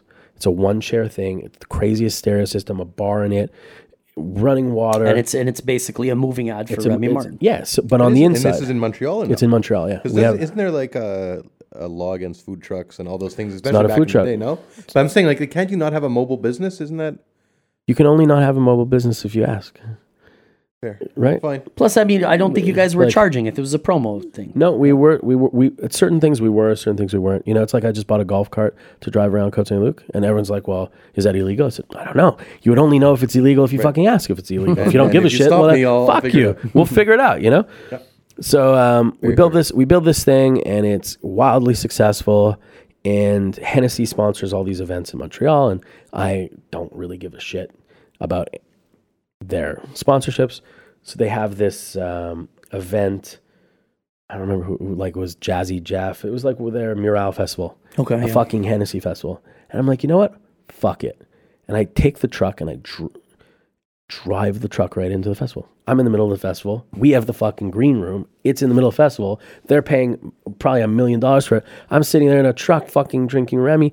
Brilliant, you know? Very, very. And so very aggressive and very like able to merge. Attach yourself to things that are already and merge it and make it, you know, being the whole strategy of Vintage Frames is providing luxury to people who might not always have experienced it, while also satisfying the crowds of people that do. So kind of merging those cultures.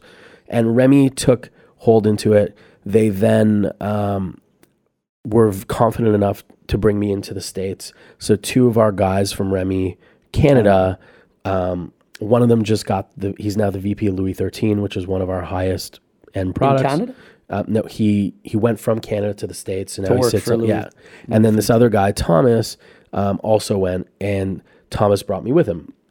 And then when the States got wind of what type of work I did and stuff like that, they put me in charge of a program to create this program called Collector Series, which was their basketball program originally. And so my idea was... What is it exactly? I'm curious. So it's the second year that it happened, and the first year was they believe that there's a synergy between them and the basketball culture. So people are watching basketball, big cognac drinkers, same kind of demographic type of thing. Ballers, whatever. Yeah. So they created this limited edition box, which was a sneaker box, and they had this kind of like tour that happened around it, and it was a very good first start into that, but it was still missing an aspect that could really bond it culturally. Mm-hmm. So I wrote this program to them and brought in my friend Don C, who's Kanye's best friend. And you know who we just had on the podcast? Who's that? Neil Forrester from Toronto. Oh, word up. He's very close with Don C. Yeah, yeah. And he was telling us all kinds of great stories back in the day. I know, I see Neil all the time, actually. I onboarded him for a couple of our events. Yes, my brother.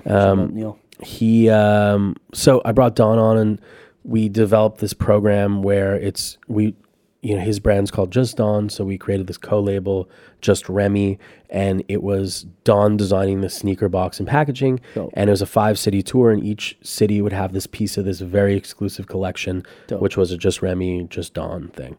So I work with them and basically am able to translate what they want to do to the culture that, not that they're disconnected from, but that the culture wants to be fed things in a more... like maybe they weren't accessible. They weren't even accessible. Yeah, they want to feel part of it, you know. So we bridge the gap with them. And what my real specialty is vintage fashions. So there's this company, JSSI. They own British Knights and they own lugs. So I work on lugs and British Knights very closely. They're two companies that are kind of under the radar, but still for me, hype. Yeah, but they're dope, you know. And right. And that's it's the Carl Kanai's British Knights. Yeah, that's it's in the same ballpark. It's a family business, and so they're bringing it back out through Canada, or they're rolling it out. No, States? So it's in the States. I mean, it's distributed. It's a company that owns. But it's a U.S. distributor. It's a U.S. distributor. Okay. So I generally work only with U.S. companies because my reach is strongest within the U.S. It's very present in Canada, but the Canada's really trickled down from the U.S. So at the end of the market. Day. They look to what's happening. Yeah, 100%. I remember years ago with Epic Mealtime, and I won't name any names, where we did a sponsored video, and Canada approved everything. Yeah. The video's ready to go, and America's like, nah. And I had to literally... frame by frame, blur out the logos. They still cut the check, but we weren't allowed to use their logo because the Canada version was like small potatoes, and they were like, yeah, we're doing it. And the big company in the States is like, no, we're not doing this. Yeah. We're not throwing these fucking drunken assholes anywhere near our stuff. You know what I mean? That's you're better off. That's the reality of that stuff. Yeah. You know, so I work with them, and we're resurging the brands and putting in a different... They're still very big brands, but within more of a middle America context. Mm-hmm. And we've worked with Ewing and Chalk Line and shit like that. Dope. And then the other one, which I work with very closely, is MCM. And so MCM took a notice. Favorite of both forever. Of we were, for argument's sake, I am MCM, as far as you Google, so most people think I own the brand. So they were bought over... by a really interesting company from Korea, very smart lady. They have an office in New York and Jersey, and they've started on this whole expansion. So we work with them and have some cool shit coming out with them, which kind of gives it a bit of an elevated ideology because that's what I've been wearing since I was a kid. Yeah, of course. And in a lot of cases, I understand their back history a lot more than they do because I was part of the whole thing. We need to remake. Yeah. That members only MCM jacket that you brought to my photo shoot back in the day. They did it. They have oh my god, I need that. And they made it, and they did it as a biker jacket. Oh, that's what I was just gonna say. They did it as a biker. I was being true to the because it was like a members only jacket. Yeah, but I need the perfecto, right? Yeah. And all these companies, whether it's them or Cazal or whatever it is, they have a very rich heritage. In a lot of cases, they don't understand the heritage because they weren't there and licenses have changed names. And it's almost like two companies because you have kind of their new designs and their old designs, and certain people really like their heritage, but certain people really like their new. So I kind of come into these companies and convince them to keep their heritage as a division, but separately. Mm-hmm. And give the new. Let people who are culturally relevant run that. And alongside with these companies, while they do the other stuff with the other things to keep the lights on, but we keep it in the public, So that's kind of what we do, And now the big conflict is how much time do I dedicate to work versus my kids, right? Because at the end of the day, it's all bullshit. I don't want to be at shows anymore. I literally the only shows that I want to be at are Elton John or DMX. And it's the fucking strangest combo. And hopefully neither of them are in a dark room waiting with a bottle of wine for you. Right, yeah. Let's be honest. So we went to, you know, and it was kind of interesting because a lot of the stuff, the key to being successful in these arenas is, or these like different places, is learning how to walk through the walls. That's the key. The key is finding the weakest link and making sure he doesn't work for them, he then works for you. So or he's abused by them and wants to work for you. Whatever it is. So like, you know, I've taught many people throughout the years how to kind of do this thing, but there was always a, you know, put me in front of whoever and wherever we have to get, we're going to get in. There's no question. And if you look like you're supposed to be there, you are supposed to be there. So like, my best friend Adam, who funny enough lives in the same place where you grew up, he's like, oh, I've never seen DMX. And I never want to go to his birthday parties. I don't like a lot of the people that go there, and I don't like the restaurant he chooses. You want to laugh. You know that famous old footage of me battling Young Berg in front of DMX? Yeah. That was on DMX's birthday in his dressing room in Tampa. Funny, man. Yeah. DMX's birthday is not where you want to be. He always turns up on his birthday. So So I was like, you know what, fuck, I can do this. I'm not going to show up at the birthday party. I'm always also out of town. I feel bad every year. I'm going to find the city where I feel is like an easy city to go to. Yeah. DMX is starting tour. Let's go out. So this week on, or last week on Wednesday. Well, he just started performing again. Yeah, so we went to the second show. I flew out with Adam to Boston. We went to see DMX. Nice. And we get into DMX, and I'm like, oh, God. I'm like, this is a fucking clusterfuck. Like, I don't know how this is going to go off, but if it goes off... Did you watch the show? Does he still have it? So did I go to the show? Yeah. Oh yeah, he was incredible. Great. But I was years ago here, so. Yeah, I don't know X. And I've only seen him once at a Swiss event. And I could have called Swiss or someone and got tickets, and I was like, you know what? I really want to be general admission to this. I'm a real fan. Let me fucking do this. Support. Yeah. So I bought tickets, which was fine, but I bought general admission tickets. I figured I'd be in like the pit. I'm in the pit for like 4 minutes. Boston's grimy. There are fucking things going around that I want nothing to do with. And I have my chains and I'm like, nah, this ain't for me. Let's go up. I'm going to find the weakest link. So we go around. I see this little security guard, right? The weakest link. The weakest link, right? And there's gigantic security guards, but there's a little guy, and it's on the second floor as kind of goes around, and it's the section that's right next to the stage, and I see there's like a little section that's cleared off, and he seems very serious because he's the smallest guy there. I go up to him and I said, Adam, right? He's like, no. Tells me his name. I'm like, oh, that's right. I'm so sorry. I've just met so many people. Cool. I'm like, I'm here to see you. This section, do not let anybody into it, okay? He's like, yeah. And then I come back and doesn't know who the fuck you are. Doesn't know who the fuck I am. You know, you mind fucking. You gave him a job. Wait. This is a good story. And then I come back. Oh, I'll show you a picture. I have a picture of him too. Okay. So you go there, you troll him first. Yeah, troll him first, and I'm like, "You want a drink?" He goes, "No, I can't drink." Okay, cool. I'll be back. So I go back to him and say, "Look, this section, you got to keep it clear. Please understand that nobody can come in here. I can lose my job." He's like, "Of course, great, no problem." There, people are fucking packed, and there's this one section, there's no one's there. And I'm like, yo, Adam, you've never really come with me to this shit. You look fucking forward. Look forward, stand where I tell you, you gotta stand. You fucking blend into this wall because I'm not sitting in this crowd, and fuck this. Go back in. I'm like, you know what, Adam, actually do me a favor. I'm like, give me your phone. He's like, what do you need my phone for? I'm like, I need to send a text message. So I send myself a text message saying, yo, Corey, X will fire you if you don't get the footage properly for this. You fucking stay there, stage left, okay? He's like, you fucking stay there? He's like, I'm not dealing with this. So we go in, and this guy, I forget his name, turns out he's a Jewish cat, too. The security, this little guy. He found one Hebrew in the whole building. So, but to make him feel part of this. Susceptible to manipulation. To make him feel part of this whole fucking thing. I'm like, do you mind being on the Instagram? He goes, no, not at all.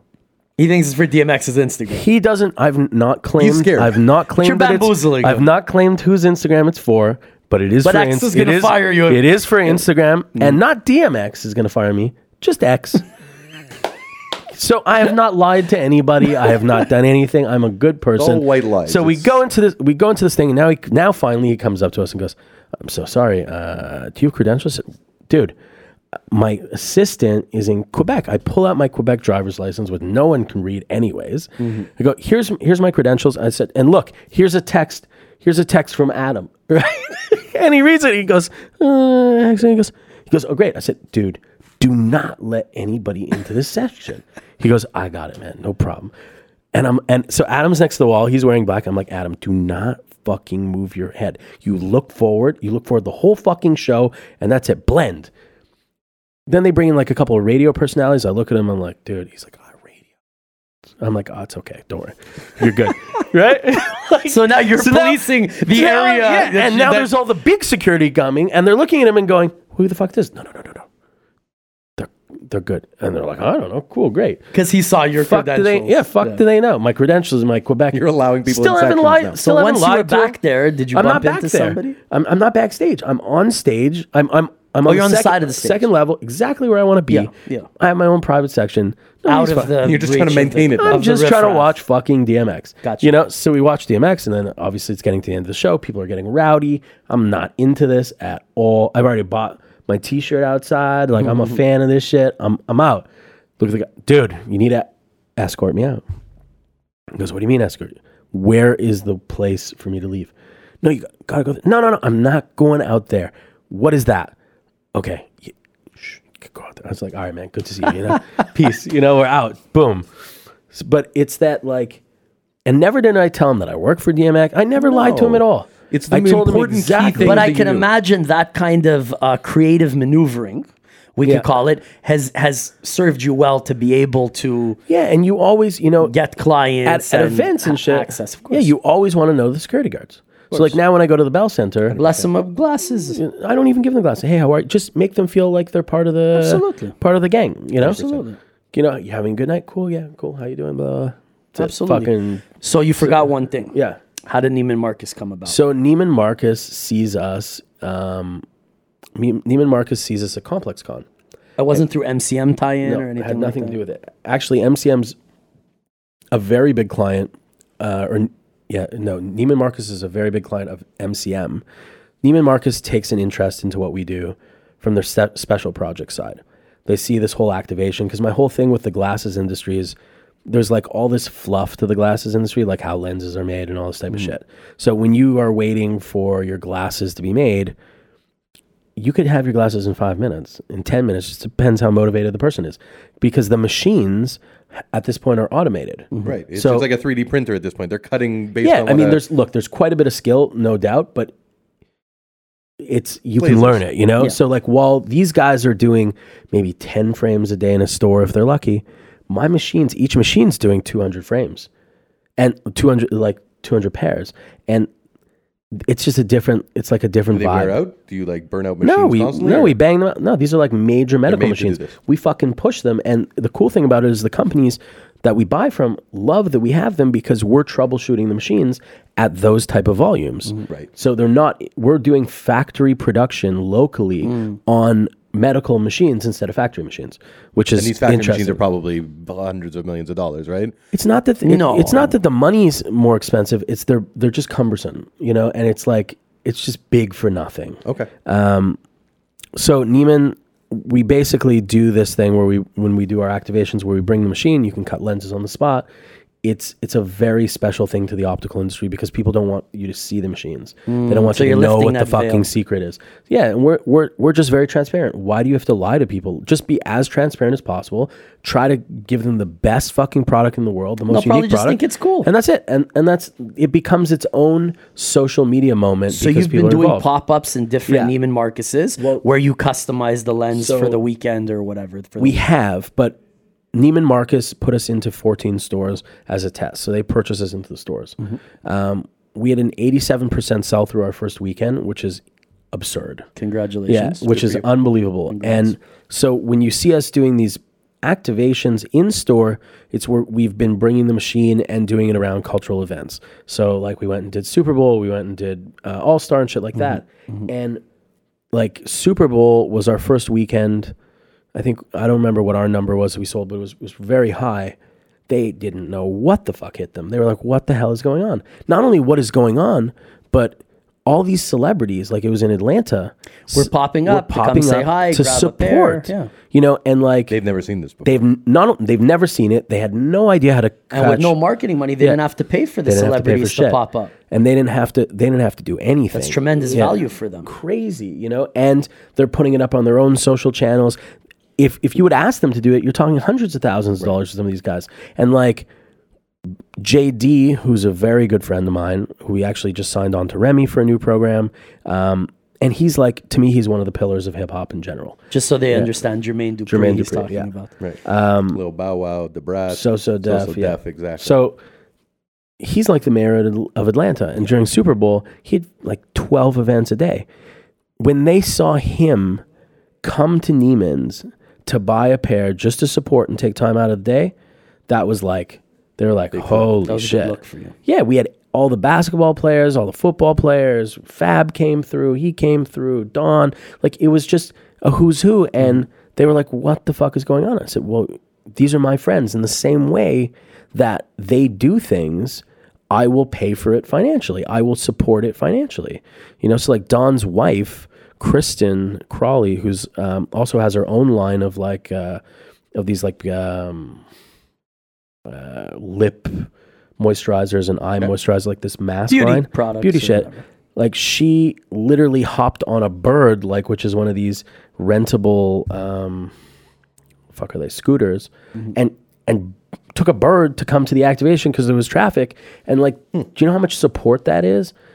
It's years and years of reputation, you know, when they come to town, he goes out of his way, he hooks them up with amazing glasses that you know that are very rare. You can't just find, buy them. You know what I'm saying? Yeah. So you know they appreciate that. But then when they do something, you know, so she released her new products, which are like these, like let's say lip moisturizers. I'm not from that market, but I'll buy them. You'll pick it up your wife or whatever, just because I'm just going to support it, just because it's just regular.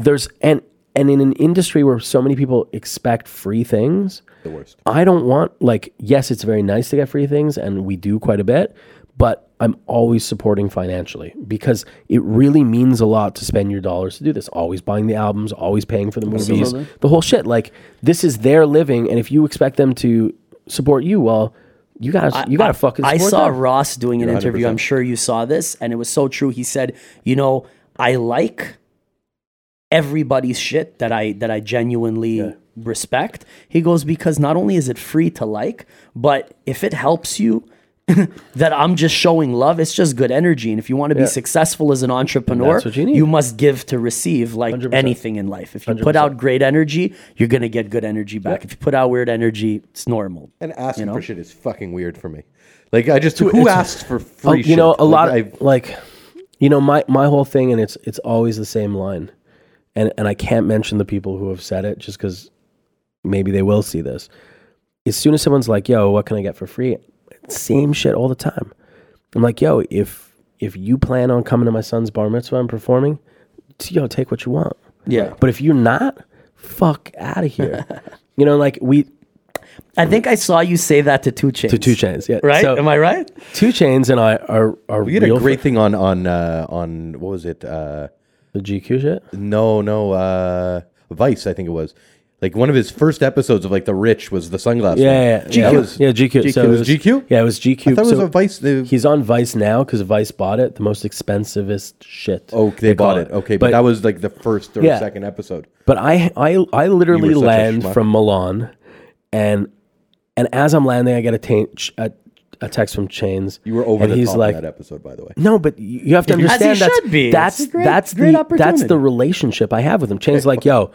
He's like, you want to be on the show? You got to be in LA in like fucking 6 hours. I like get off the plane, go and pack a bag of glasses, get on the plane to LA. And people don't understand the schlep, the hustle. Yeah, it's sweat the equity. Customs is the fuck. Sweat equity, you know? It's insane, you know? So I go there and Chainz and I have that real relationship. Like that's who it is. But it goes back. Yeah, it goes back. Like literally the first... He's a nice guy too. He's a very nice guy, but it's a very like... It's friendly like, rapport. Yeah, and it's like he's clowning on me and I'm clowning on him. But that whole thing, they were like, the manager was like, yo, you guys can go at each other. I'm like, because Chainz, I've seen some of your shit.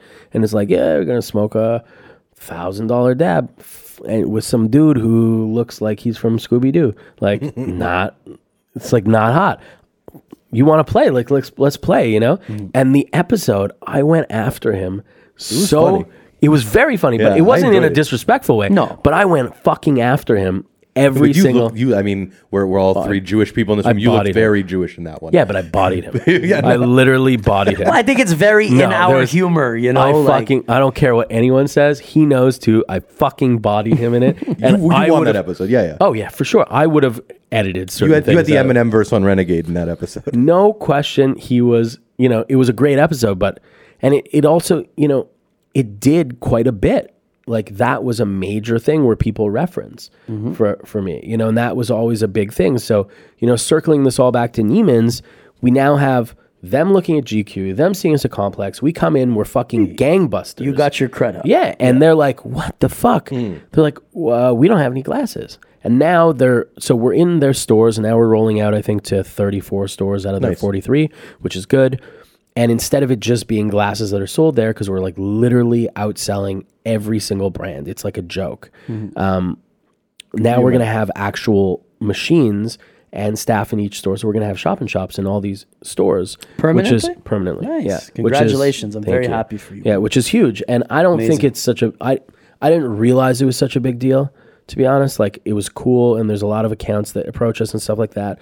But people have gone fucking apeshit for it. And it's really opened the doors to quite a bit of, of these places. Barney's wants us, all these types of places. Well, and I think the lesson is, Corey, that after 15 plus years of consistency on the same focused business idea, because the model evolves, that finally you're getting your just dues. And I'm very happy for you, man. Congratulations. Well, it's at the point where, before, it used to be, what can I do? Mm. Like, and it was almost an egotistical thing. I know I can do this. Like, I can create a barbershop. I know I can create a barber culture. But now it's, should I do that? Mm. And so now... a little bit wiser. Well, it's not wiser. No. It's like, I got to choose what my time is. Because at the end of the day, I just want to be with the kids. Sure. And that's... and like... That's the only... that's quality of life shit. Yeah, right? That's the... and fortunately, I'm at a place where I can decide what it is that I do and don't want to do. Like, I don't turn things down always, but I do turn down quite a bit of things if I'm not 100% into it. Because if I'm not 100% in it or 100% behind the brand, like, the check's cool, but... at this point, you have a brand to look after, too, where it's like, come on. But it's not only that. Like, the kids... and the kids are such... like, you turn around... I was only away for a day for this fucking WrestleMania shit. Do you know how much you could lose in a kid's life? Like, you're not there for a lot of it. And it doesn't matter how much money, it doesn't matter how much wealth or buildings or whatever. Or whatever, cars, you're missing that shit. It's nothing to... it's nothing to do with it. I think, Corey, and correct me if I'm wrong, is cats like us always did it more for the culture. Always did it more as a passion. Always did it more... to prove to ourselves that we could do that. I think if the money was the only thing you were shooting for, you wouldn't have gotten to this point, because you would have quit a long time ago. Well, that's true. You know what I mean? And the money portion of it came... it was a personal thing to conquer. Oh, it was always a person. It was, it was the whole Robin Hood thing. I'm sitting in a room with a bunch of rich kids that are asking me about hash. They sound out of their fucking minds. Not for you. It's not for me. Like, but what is for me is their parents. I like their parents. I'll hang out with their fucking parents, but I don't want to hang out with them. Fuck cares what they have to say. Who cares? You've matured, Corey, big time. Let me tell you something. No, just like as someone who's known you for a long time, to talk to you now, awesome. But to hear the ending of this, which is, I'm doing this for my kids, and now it's just about spending time, because time is the only thing that really has value. Absolutely. Material things don't really have value. Yeah. And my son goes to... though. I appreciate it. My son goes to a Jewish school. I can't name which one, but he goes to a Jewish school, not because, like, and probably the three of us is a really good example. The three of us are Jewish, but we didn't really raise on our Jewish public school people. Heritage. Yeah. Not at all raised on that at all. My best friend's Jamaican. Right? His name is in Schwartz. Right, but you know what I mean? I didn't go to private schools. Right, I didn't go to Jewish schools. I was in the public system with everybody. There is a separate part of that of that culture. Mm-hmm. And what I prefer to the religion is the culture in a certain way. Sure. Which is great for the kids. 100%. And I believe that the kids should be part of that. I believe that, you know, it's my son, I'm like, high school, public, I don't give a fuck what you want to do unless you're like some scholar and you want to skip grades and go to Harvard or some shit right out elementary, cool. But if not, nah, man, like you're in a public forum because that's equally as important as knowing this forum. Especially where we live. Yeah, it's so diverse. But bro, when I roll up to fucking school with him, dude, it's show and tell. It's not only show and tell. It's like it's a joke. You know? You stick out like a sore thumb wherever you are. You are a cartoon for these for these people. No question about it. But you know, like. My son gets out of the car, you know, 3 taps, he's out, cool. You know, he's out. And like, but it's cute for him. I'm sure he has fun with it as a kid. He does. He's definitely singled out because of it. Yeah. And he's definitely one of the cooler kids too. Oh, there's no way around that. There's not even like, you know, it was just his birthday and his birthday, I let it turn into a birthday weekend which was completely wrong of me. So I had my families who don't get along over for a dinner because I made this new house. You should have recorded that. I did. Trust me, I did. Everything that goes on in my house is recorded. So we have for legal purposes. So we have this going on, and then my son the week before tells me he's like, "I want to go to see Kiss." I said, "You want to go see Kiss?" The rock band. Mm-hmm. I said, "Oh, okay. When do you listen to Kiss?" Well, Scooby-Doo and Kiss. Okay, we're going to go to Kiss. It's classic. Great. So my buddy calls me up. He goes, hey, I'm on tour with Kiss. He's like, I'm the opening act. Fuck. Perfect. Unbelievable. Let's do it. Can we go? Yeah, for sure. Do you want to meet the band? Why not? Fuck yeah. Right? So call up my buddy Adam again, and I'm like, we're going to Kiss. He's like, great. You need to do a frame with Gene Simmons. Well, he wasn't super friendly with me, but I'm like, if you're going to go to a Kiss concert, it's their last tour, you got to dress up like Kiss. I hate to dress up. I'm not a Kiss fan. I'm like, fuck it. I called Jen. I'm like, Jen, we're going to Kiss. We need to dress up. Get a makeup artist. That's cute. Bro, we're dressed like Kiss. We have the store Giggles who does like all the fucking party shit.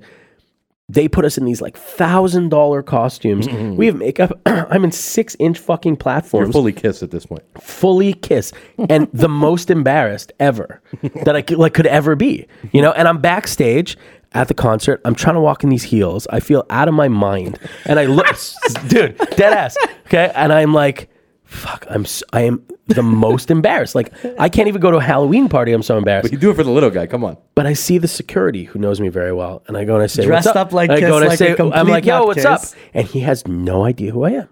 And I'm like, this is amazing. He doesn't know. Makeup. Because I'm fucking fully in like a full Kiss thing. There's no one expecting you to be. Yeah. So we go into the thing, we see the Kiss, we take the picture, because like, what a great fucking picture to have. You and Kiss, dressed up like Kiss. Like, you're going to fucking dress up. You got to take a picture. You got to do it, you know? So we do this whole thing, and then I'm seeing people and saying hi to them, and they have no idea who I am. I'm like, great. You know, this is great. So we do this Kiss thing. I must have met someone there. I get a call on Friday, and the guy's like, hey, you know, I work for the Globetrotters. I really like what you did for your son, Cash. I would like to invite you guys to the Globetrotters. I'm like, I can't do this. Like, I have a thing tonight. They're like, well, you're not wearing a uniform. Leave me alone. Like, can you dress up like a mascot again for this? I'm not, you know, and I'm like, oh my God, I can only imagine being put on court and like them making a mockery of me, you know, which is like, I would be the worst. So they're like, well, we have something on Sunday also. Move the birthday party. It's on us. That's I'm like, I can't move the birthday party. The birthday party's on Sunday. So now this is turning into like a fucking Kylie Jenner weekend for her kid. Right. So now we have a next day and we have this and the kids are at the fucking, you know, how do you get 6 kids to a thing? You have to rent a limo or something. It's like limo comes, the kids, the whole thing. And like, so this whole type of thing is the reality of Cash. Like he's gone to all these concerts. Sure. He's never sat outside just because they're all friends of mine. So we go to Bieber, we go to whatever the fuck. Like he went to a Khaled concert when I was away because he had to bring him glasses. Mm-hmm. So he brought glasses to Khaled and Kalani. Like everyone knows him, you know? Cute. But that's his reality. But it's not the reality of the kids around him. And so for the first time, I really got to see him interacting in a group of these kids. And he's just not at their level, you know? And it's like... But you weren't either. No, I was not. But I had problems because I wasn't, truthfully. But you could teach him. Mm-mm. No? No, I could advise him, but the whole point of all this was that what I've learned and what most of us have learned has been really trial and error. And without that trial and error, it was just verbiage. But really, your motivation was always, and I remember this, is like the rich kids and let's prove them wrong, right? Let's prove them fucking wrong. And they're idiots. Let's fuck their parents and prove them wrong. Hold on. So let's now finger bang their mom and fuck their sisters. Now the tour stories are coming. Let's be realistic now. You have a son who's that guy, but you got to make sure he's not. You got to make sure that he's got this and he's not the rich kid. Well, he's not exactly that guy because although you do want to instill, he still has a little bit of a leg up on the other kids. Well, that's what I was going to say is the balance. But they still, when I walk into this thing, when I bring into the school and I show up in the cars and the whole shit, 100%. I'm like the most legal guy on the planet. Like 100% they're looking at me like I sell crack. Right. 100%. When really in reality you're an artsy guy. I'm just an artsy guy. And you know the guy you did it yourself. Yeah, like the guy from the school looks at one of the guys from the school looks for me and you might see this podcast The Fat Fuck and he's like I'm like, "Hey, I'm like, "What's up?" He's like, "Oh, living the dream, living the dream." I'm like, "Yeah, well, I guess we've different dreams." Sure, Big's being miserable. Because he's like, how come you're dressed like you're 17? I'm like, my man, you play baseball near my house, but we'll take this up this summer. Cool, not a school property. Some people player. Are from different planets, bro. Yeah, bro, like you know, relate. but they look at him like he's just so far ahead on certain things because of the experiences, and then you wonder, is it right to hold him back? Is it right to push him forward? Like. Because still, kids aren't as strong. Like, I only developed a stomach for this later on in life. Right. You're an 8-year-old, 6-year-old, 3-year-old being looked at differently. By 13, 14, you knew that you were hanging around with certain people that had bread, and you were the guy that was like, I'm going to make my own. Yes. So your kid now has a little bit of bread, let's call it. How does he level up? Yo, I tell him every day. He's like, "Yo, Dad, no, he doesn't have anything. You have money?" I'm like, I have money, but you're poor as fuck, but bro. You are poor as fuck, dude. Like, don't get it twisted. My money, your money, are it ain't ours. There's I think it's smart to instill that young, so he doesn't have that sense of entitlement and that chip on his shoulder that he's not fucking feeling accomplished, right? Later on in life, obviously. Yeah. And my daughter's like. My daughter looks at you and says no. It's like me looking at you and saying no. It's just no. There's no. There's no maybe. There's no. It's no. And like try to move me. It's just not. You know, my son's a lot more like his mother, but my daughter, it's like this is the line in the sand. I like that. I dare you to cross it. I like you know? That. That's like, cute. Like, how old's your daughter? I dare. She's not even 4. Oh, she's a cute. Fucking. Yeah. A Corey Shapiro daughter sounds dangerous. She sounds like a boss that like could really hurt. She is. She's really like, you know. And if you ask her, yo, who's the boss? Daddy's the boss. That's it. Not mommy. You know. Not that there's anything wrong with mommy, but daddy. That's it. Like, you know. I say go to bed. It's yo, bed. That's it. She learns. You know? That. Yeah. Like she makes Jen sleep on the floor with her for 4 hours. Dead ass. Like poor Jen sleeping on the floor at the bed because the kid told her to. And it's not even that she wants her to. It's that she wants to know that if she asks her to do it, that she will. And that's the best part about her. Because it's just about the game. Psychological warfare. She has no interest in the result. She just wants to know that. Playing chess. Yeah. Oh, yeah. All day. And she has 2 families fucking running. It is incredible. You know, and like kind of winking at me like, look, I got these fucking idiots, you know? So you've done a lot. Yes. You've definitely, started from the shirts to the sneaker game to vintage eyewear to, real estate investments. Yeah. What's next for you outside of course, the family, which is the most important thing? Health, I'm sure. Yeah, I mean the health thing. The health. What's your passion? What are you looking forward to right now? What's next on the agenda? For you? Just the kids, really. Like I bought a country house, so I get to go up there every weekend. I'm like miserable if I don't. Dope. I just like kind of to live. I was always the same person. There's never a change in my insanity. My insanity has been consistent from day one, except now, fortunately, I'm able to fund my insanity. So it's a little bit more leveraged because if I want to get a fucking golf cart, I'm going to get a golf cart and drive it around the street until the police fucking get it. You have like a tank around the building. Yeah, I bought a war truck. So in the famous words of Nas, you're in your second childhood. Basically, you're getting to do those things that you wanted to do and have fun. Like some guy cut me off in a G-Wagon and gave me the finger, and I went out and bought a Unimog, a war truck, a 1973 battering ram. And when I see him on the road, I'm going to bat one-way insurance, battering ram his fucking car. I'm going to walk away from the shit and leave it there because it is what it is, you know? Which leads me to a great segue. Crazy stories. Give me one or two crazy stories that you want to share. I'm not going to put you on there because we have a lot of crazy stories, but we ain't going to go there. Yeah, because it's still not 7 years from it. No, I like this though. And let's end this off with like a good one that maybe no one's ever heard. Man, I don't know. Just like I mean, I'm sure you have a ton. But something fun. It doesn't have to even involve a celebrity. Just something that like we can end this thing with. Like to me, the celebrity things aren't the fun part. Fuck the celebrity shit. Because they're to me like they're regular people. I have better experiences with other people. One that you tell like a PG version that's like one of your... Nah, fuck that. I want a barbecue story. Okay. Like something you could tell at the barbecue, but that's still, we could put on camera. I got a big grill, bro. Shit, I don't know, man. All right, we're putting you on the spot. Don't worry. No, Corey, I appreciate it. Corey has a lot of stories. It's not like on the spot, and like I don't really care to share it. I'm just trying to think like... Of one. What is there to, We'll bring you back in a couple months or when you're available. What is there to share? Yeah. Oh, there's a lot. I'm sure like a crazy dig or when you went to go meet up with someone and fucking it didn't go the way you were hoping or it went better than the way you were hoping. So on the same trip in Florida, so my buddy Jesse, who owns F as in Frank, we went out to Florida and we found this girl on eBay who was selling glasses, and we went over to her house to do this dig and to circle back on it. Who's the guy again who sings "Throw Some D's on It"?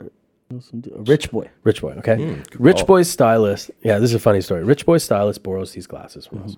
We send these glasses to the Mondrian. Okay, and I've never even been to a nice hotel except for at that point. Mondrian's dope. Yeah, good pull and it was nice. It was nicer then than it is now. But I'd been to Fontainebleau for this thing with Ross, but the Mondrian. So send these glasses to the Mondrian. They lose the glasses. Okay? They lose the glasses. Or maybe they pretend to lose the glasses. No, I think they legitimately do. I'm freaking out. Manager of the hotel. Look, we would like to offer you 3 weeks. We'll give you 3 weeks worth of stay. We're so sorry. I can claim it on my insurance, but as our thing, we're going to give you 3 weeks of stay because that's the value of what you say the glasses or whatever. Amazing. Cool. We go and we stay at the Mondrian. First of all, as we're checking into the Mondrian and I go upstairs with Jesse, they're like, "Hey, Mr. Shapiro, there's a package here for you." And I'm like, "Well, I didn't send the package for me." And it just happened to have been that they found the package and didn't realize it and delivered the fucking box up to the room. Wow. So we're square and I got 3 weeks. So we go and we meet this girl and we're staying at the Mondrian and it's a business deal with this guy. We walk into this house and it's this girl is like a 20 on 10 hot from the bottom down, but she has a very, very small head, like a pinhead, and she's like Beetlejuice style, like Beetlejuice. Right. And I'm like, holy shit! What and I'm looking at Jesse, dude? and I'm like, "Jesse, what the fuck is this?" One of the head shrinkers. And I don't want to say something insensitive because I don't know if she just has a small head or if this is some disease, and I don't want to get into it. What nationality was she? I'm just trying to paint a picture. Jewish, okay? She was Jewish. Oh, smoking hot Jewish girl. Smoking hot Jewish girl. Rare. Big tits, the whole shit. Pinhead. Beetlejuice. Okay? And so the father's sitting on a couch like this. He looks like an overgrown Larry David. He is in a, swear to God, he's in a bathrobe with his boxers, and his nuts are hanging out. Oh, yeah. His nuts are hanging out the whole time. She's got a small head. I am ripped. And all I want to do is leave with these glasses. But I'm talking to them very, very nicely and this whole thing. Like, everything's cool, whatever, no problem. Do this deal with it. I'm like playing like, find the ace. Cool, I get the deal. Brings it out to the car. Pay him. I'm out. Calls us like 7-8 minutes later. He goes, I'm so sorry, man. He's like, I decided I'm not going to do the deal. I'm like, oh, well, I've already bought the stuff and we have it at FedEx. Like, I'm not, we're gone. Like, so sorry. Yo, bring me my fucking glasses. And I'm like, bring you your glasses. What? Like, bro, they're at FedEx. Like, this shit's So he fun. Decides that he doesn't want to sell you the stock. So I buy all the stock from him. And he regrets it. I like pennies on a dollar, but I still gave him like thousands of dollars. Yeah. And he decides he doesn't want to do the deal, but I'm gone with it. I'm with Jesse. I'm in the car. And fuck you. You already went to Florida to do this. Yeah, I'm in Florida. So our buddy, our buddy Aaron Reed is turning 18 years old in Atlanta. So we're going to fly out to Atlanta for the birthday, come back, and then Jen's going to come meet me in Florida, and we're going to have a vacation and whatever. Mm-hmm. So we fly out. Now I'm staying in this hotel shit for free. Great. Never stayed in a hotel like this, and the whole thing's comped. I'm like, that's great. And I've had 3 weeks at the Mondrian's, like, but I'm not staying for 3 weeks. Yeah, I'm like, at this point, I'm staying for a week, but okay. I'm gonna break it up and I got really work this. Yeah. I can't even afford to have breakfast at the shit. Thank God it's comped. It's like $25 a drink at the Mondrian. Forget about that. US like toast is like $9. Yeah, yeah, yeah. Right. I'm not caking like that. So we get back to the thing at night, and I had a conversation with the guy, so he asked where we were staying and the whole thing. It was a friendly deal that we didn't fuck him. Yo, the guy, you know the chairs that are outside of the Mondrian? Like, there's like that deck. Mm-hmm. The guy's sitting at the Mondrian. And I'm like, holy fuck, Jesse. How old? He's an old man? He's like Larry David. He's just a crazy neurotic. Bathrobe or? What? No, he's not in a bathrobe. Okay. He's in Bermuda shorts, in a white t-shirt. Making sure. And waiting for you. Waiting for me. And I'm like, oh my God. You don't want this dude is fucking waiting for me. And so we... And the glasses are up in your room. The glasses are 100% up in my room. I have not brought them to FedEx. He called me 7 minutes later, but fuck him. We made a deal. Fuck you. I paid you. So he's waiting there. And then... So I'm getting these calls from this other number. We're walking on like Washington or some shit, me and Jesse. And it's the girl, the pinhead. And she's like, yo, I'm coming and get my sausage back. And I'm like, what? Sausage back? I'm like, what the fuck is going on? I'm looking at Jesse. Jesse's like, dude... He's like, what the hell did you get us into? This is ridiculous. Yeah, and I'm Florida's like, a weird place already. It's a very weird place, and I don't really know it like that. And like, I haven't hooked up with people You're getting first class who if I need right a call, now. Can come and help me out. I'm still like the guy that was staying at the Hojo that somehow is at the fucking Mondrian, you know? And she's like, I'm coming to get our sausage back. And she's like, my dad's going to kill you. Right. He's outside your hotel now.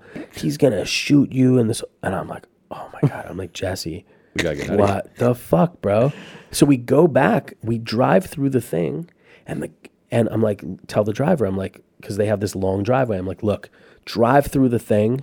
I'm going to say hi to this guy. It could get hostile, but you keep on driving. It's a drive through, okay? We're good.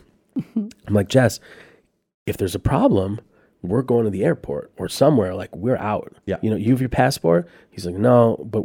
You don't need a passport to fly within the states. Locally, I'm like, cool, I have my ID. We're good, you know?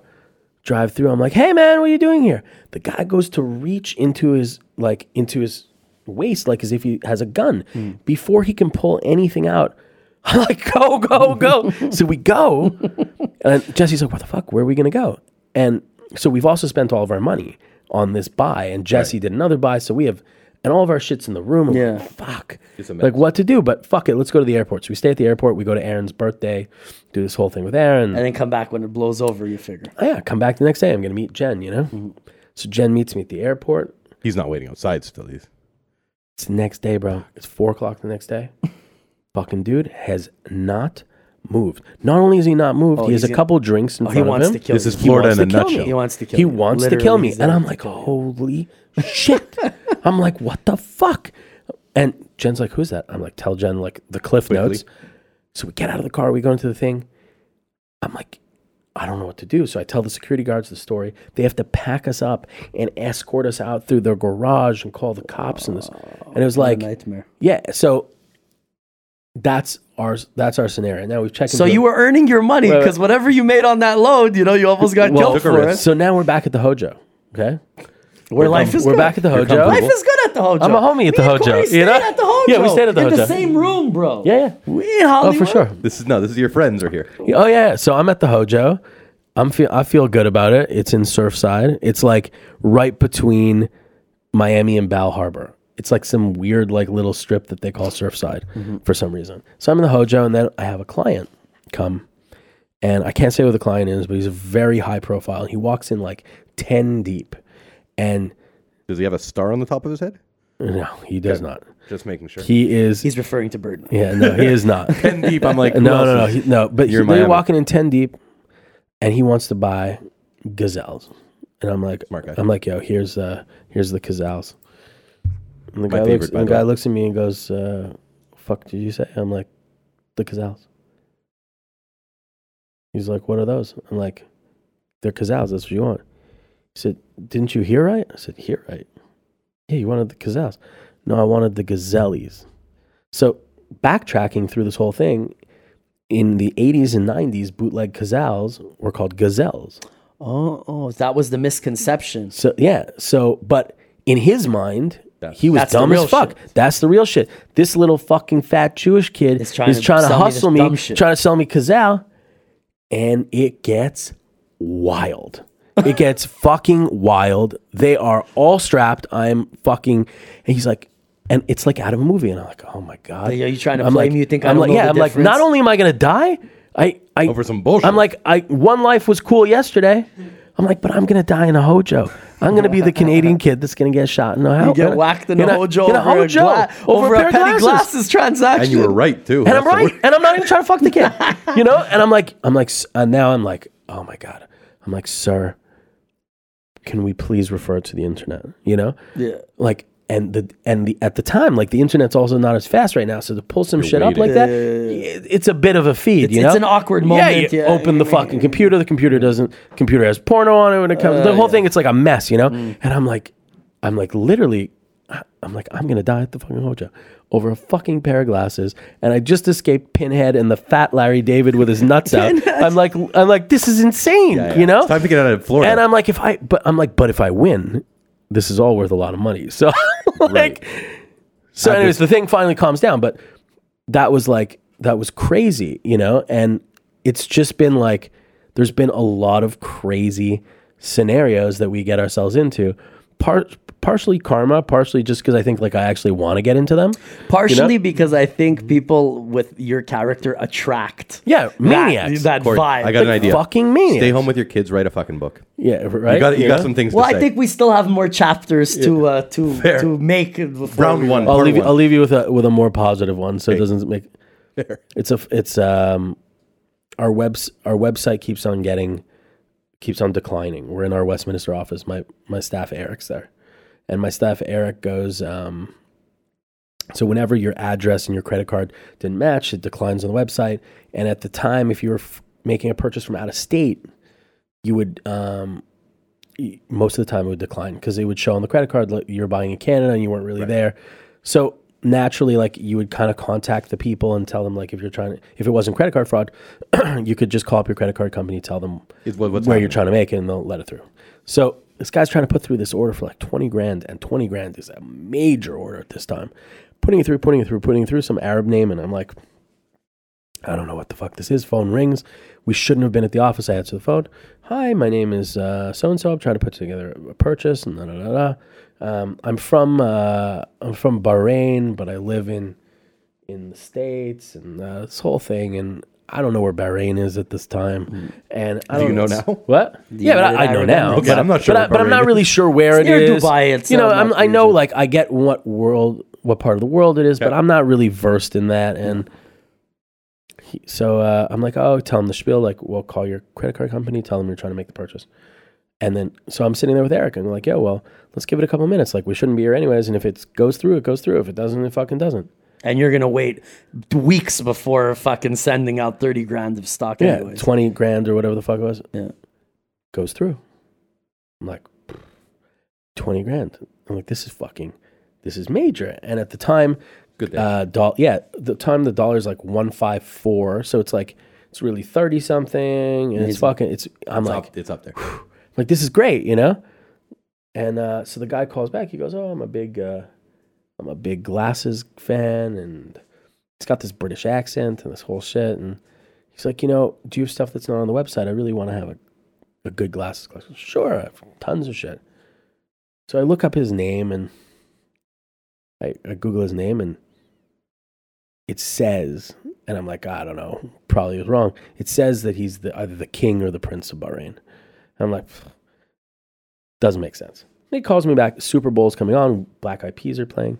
Hey, would those happen to be your glasses on Will.i.am? Well, yeah, they would. Well, I would like them. How many colors do they come in? I don't know. 20?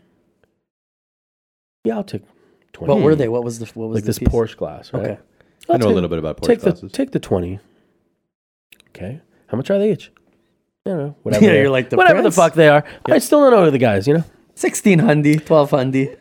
Another like crazy, I'm like, oh my God, this is great. So now we got to start catering to this guy. He's fucking for real. There's no. I'm dropping 30, 50 I look, G's. I said, bro, I'm so sorry to have Googled you, but it's a high level transaction. Yeah, you just want to do your back, like... it says that you're the king of Bahrain. No, I'm not the king. I'm the prince. Okay. And... this is your number one rich guy of all time. That and he's like... Money. This is your number one. He's like, I'm...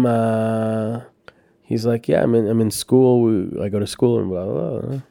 But it just goes to show you... And like, I ended up being his personal stylist and doing all this type of stuff for him. And he was like, actually... You made friends afterwards. Oh yeah, we were very close friends. I bet you did. But he not on some crazy shit. He was like actually one of the nicest, genuine human beings on the world. Mm-hmm. But the point of it is that the success of the company has literally come from never taking anybody at, like, you're not catering. Well, we are catering, but we're catering to everyone because you never know, like, who that person is. Sure. And it's the same thing when someone DMs me and they freak out that I'm writing them back. Well, like, I'm a human and like everybody's a human. And the point is that the company caters to humans. It doesn't matter whether you're the Prince or Diddy or Ross or Jay or whatever, or if you're just some kid who's like worked, for a month to be able to afford a $100 glass.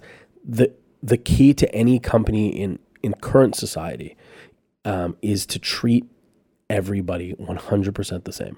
And with that, that's the recipe for success. And that's the more positive note without a guy's nuts hanging out and a daughter with big tits and a small head. I couldn't have summarized this episode any better. Right? Corey, you're the man. Thank you for coming by, man. It was great catching up with you, my brother. You're definitely welcome back anytime you want to join us. It is what it is. My boy Corey, Vintage Frames in the building, the MOT podcast, your boy Bless. Let me know. Keep it live. Thank you. Peace.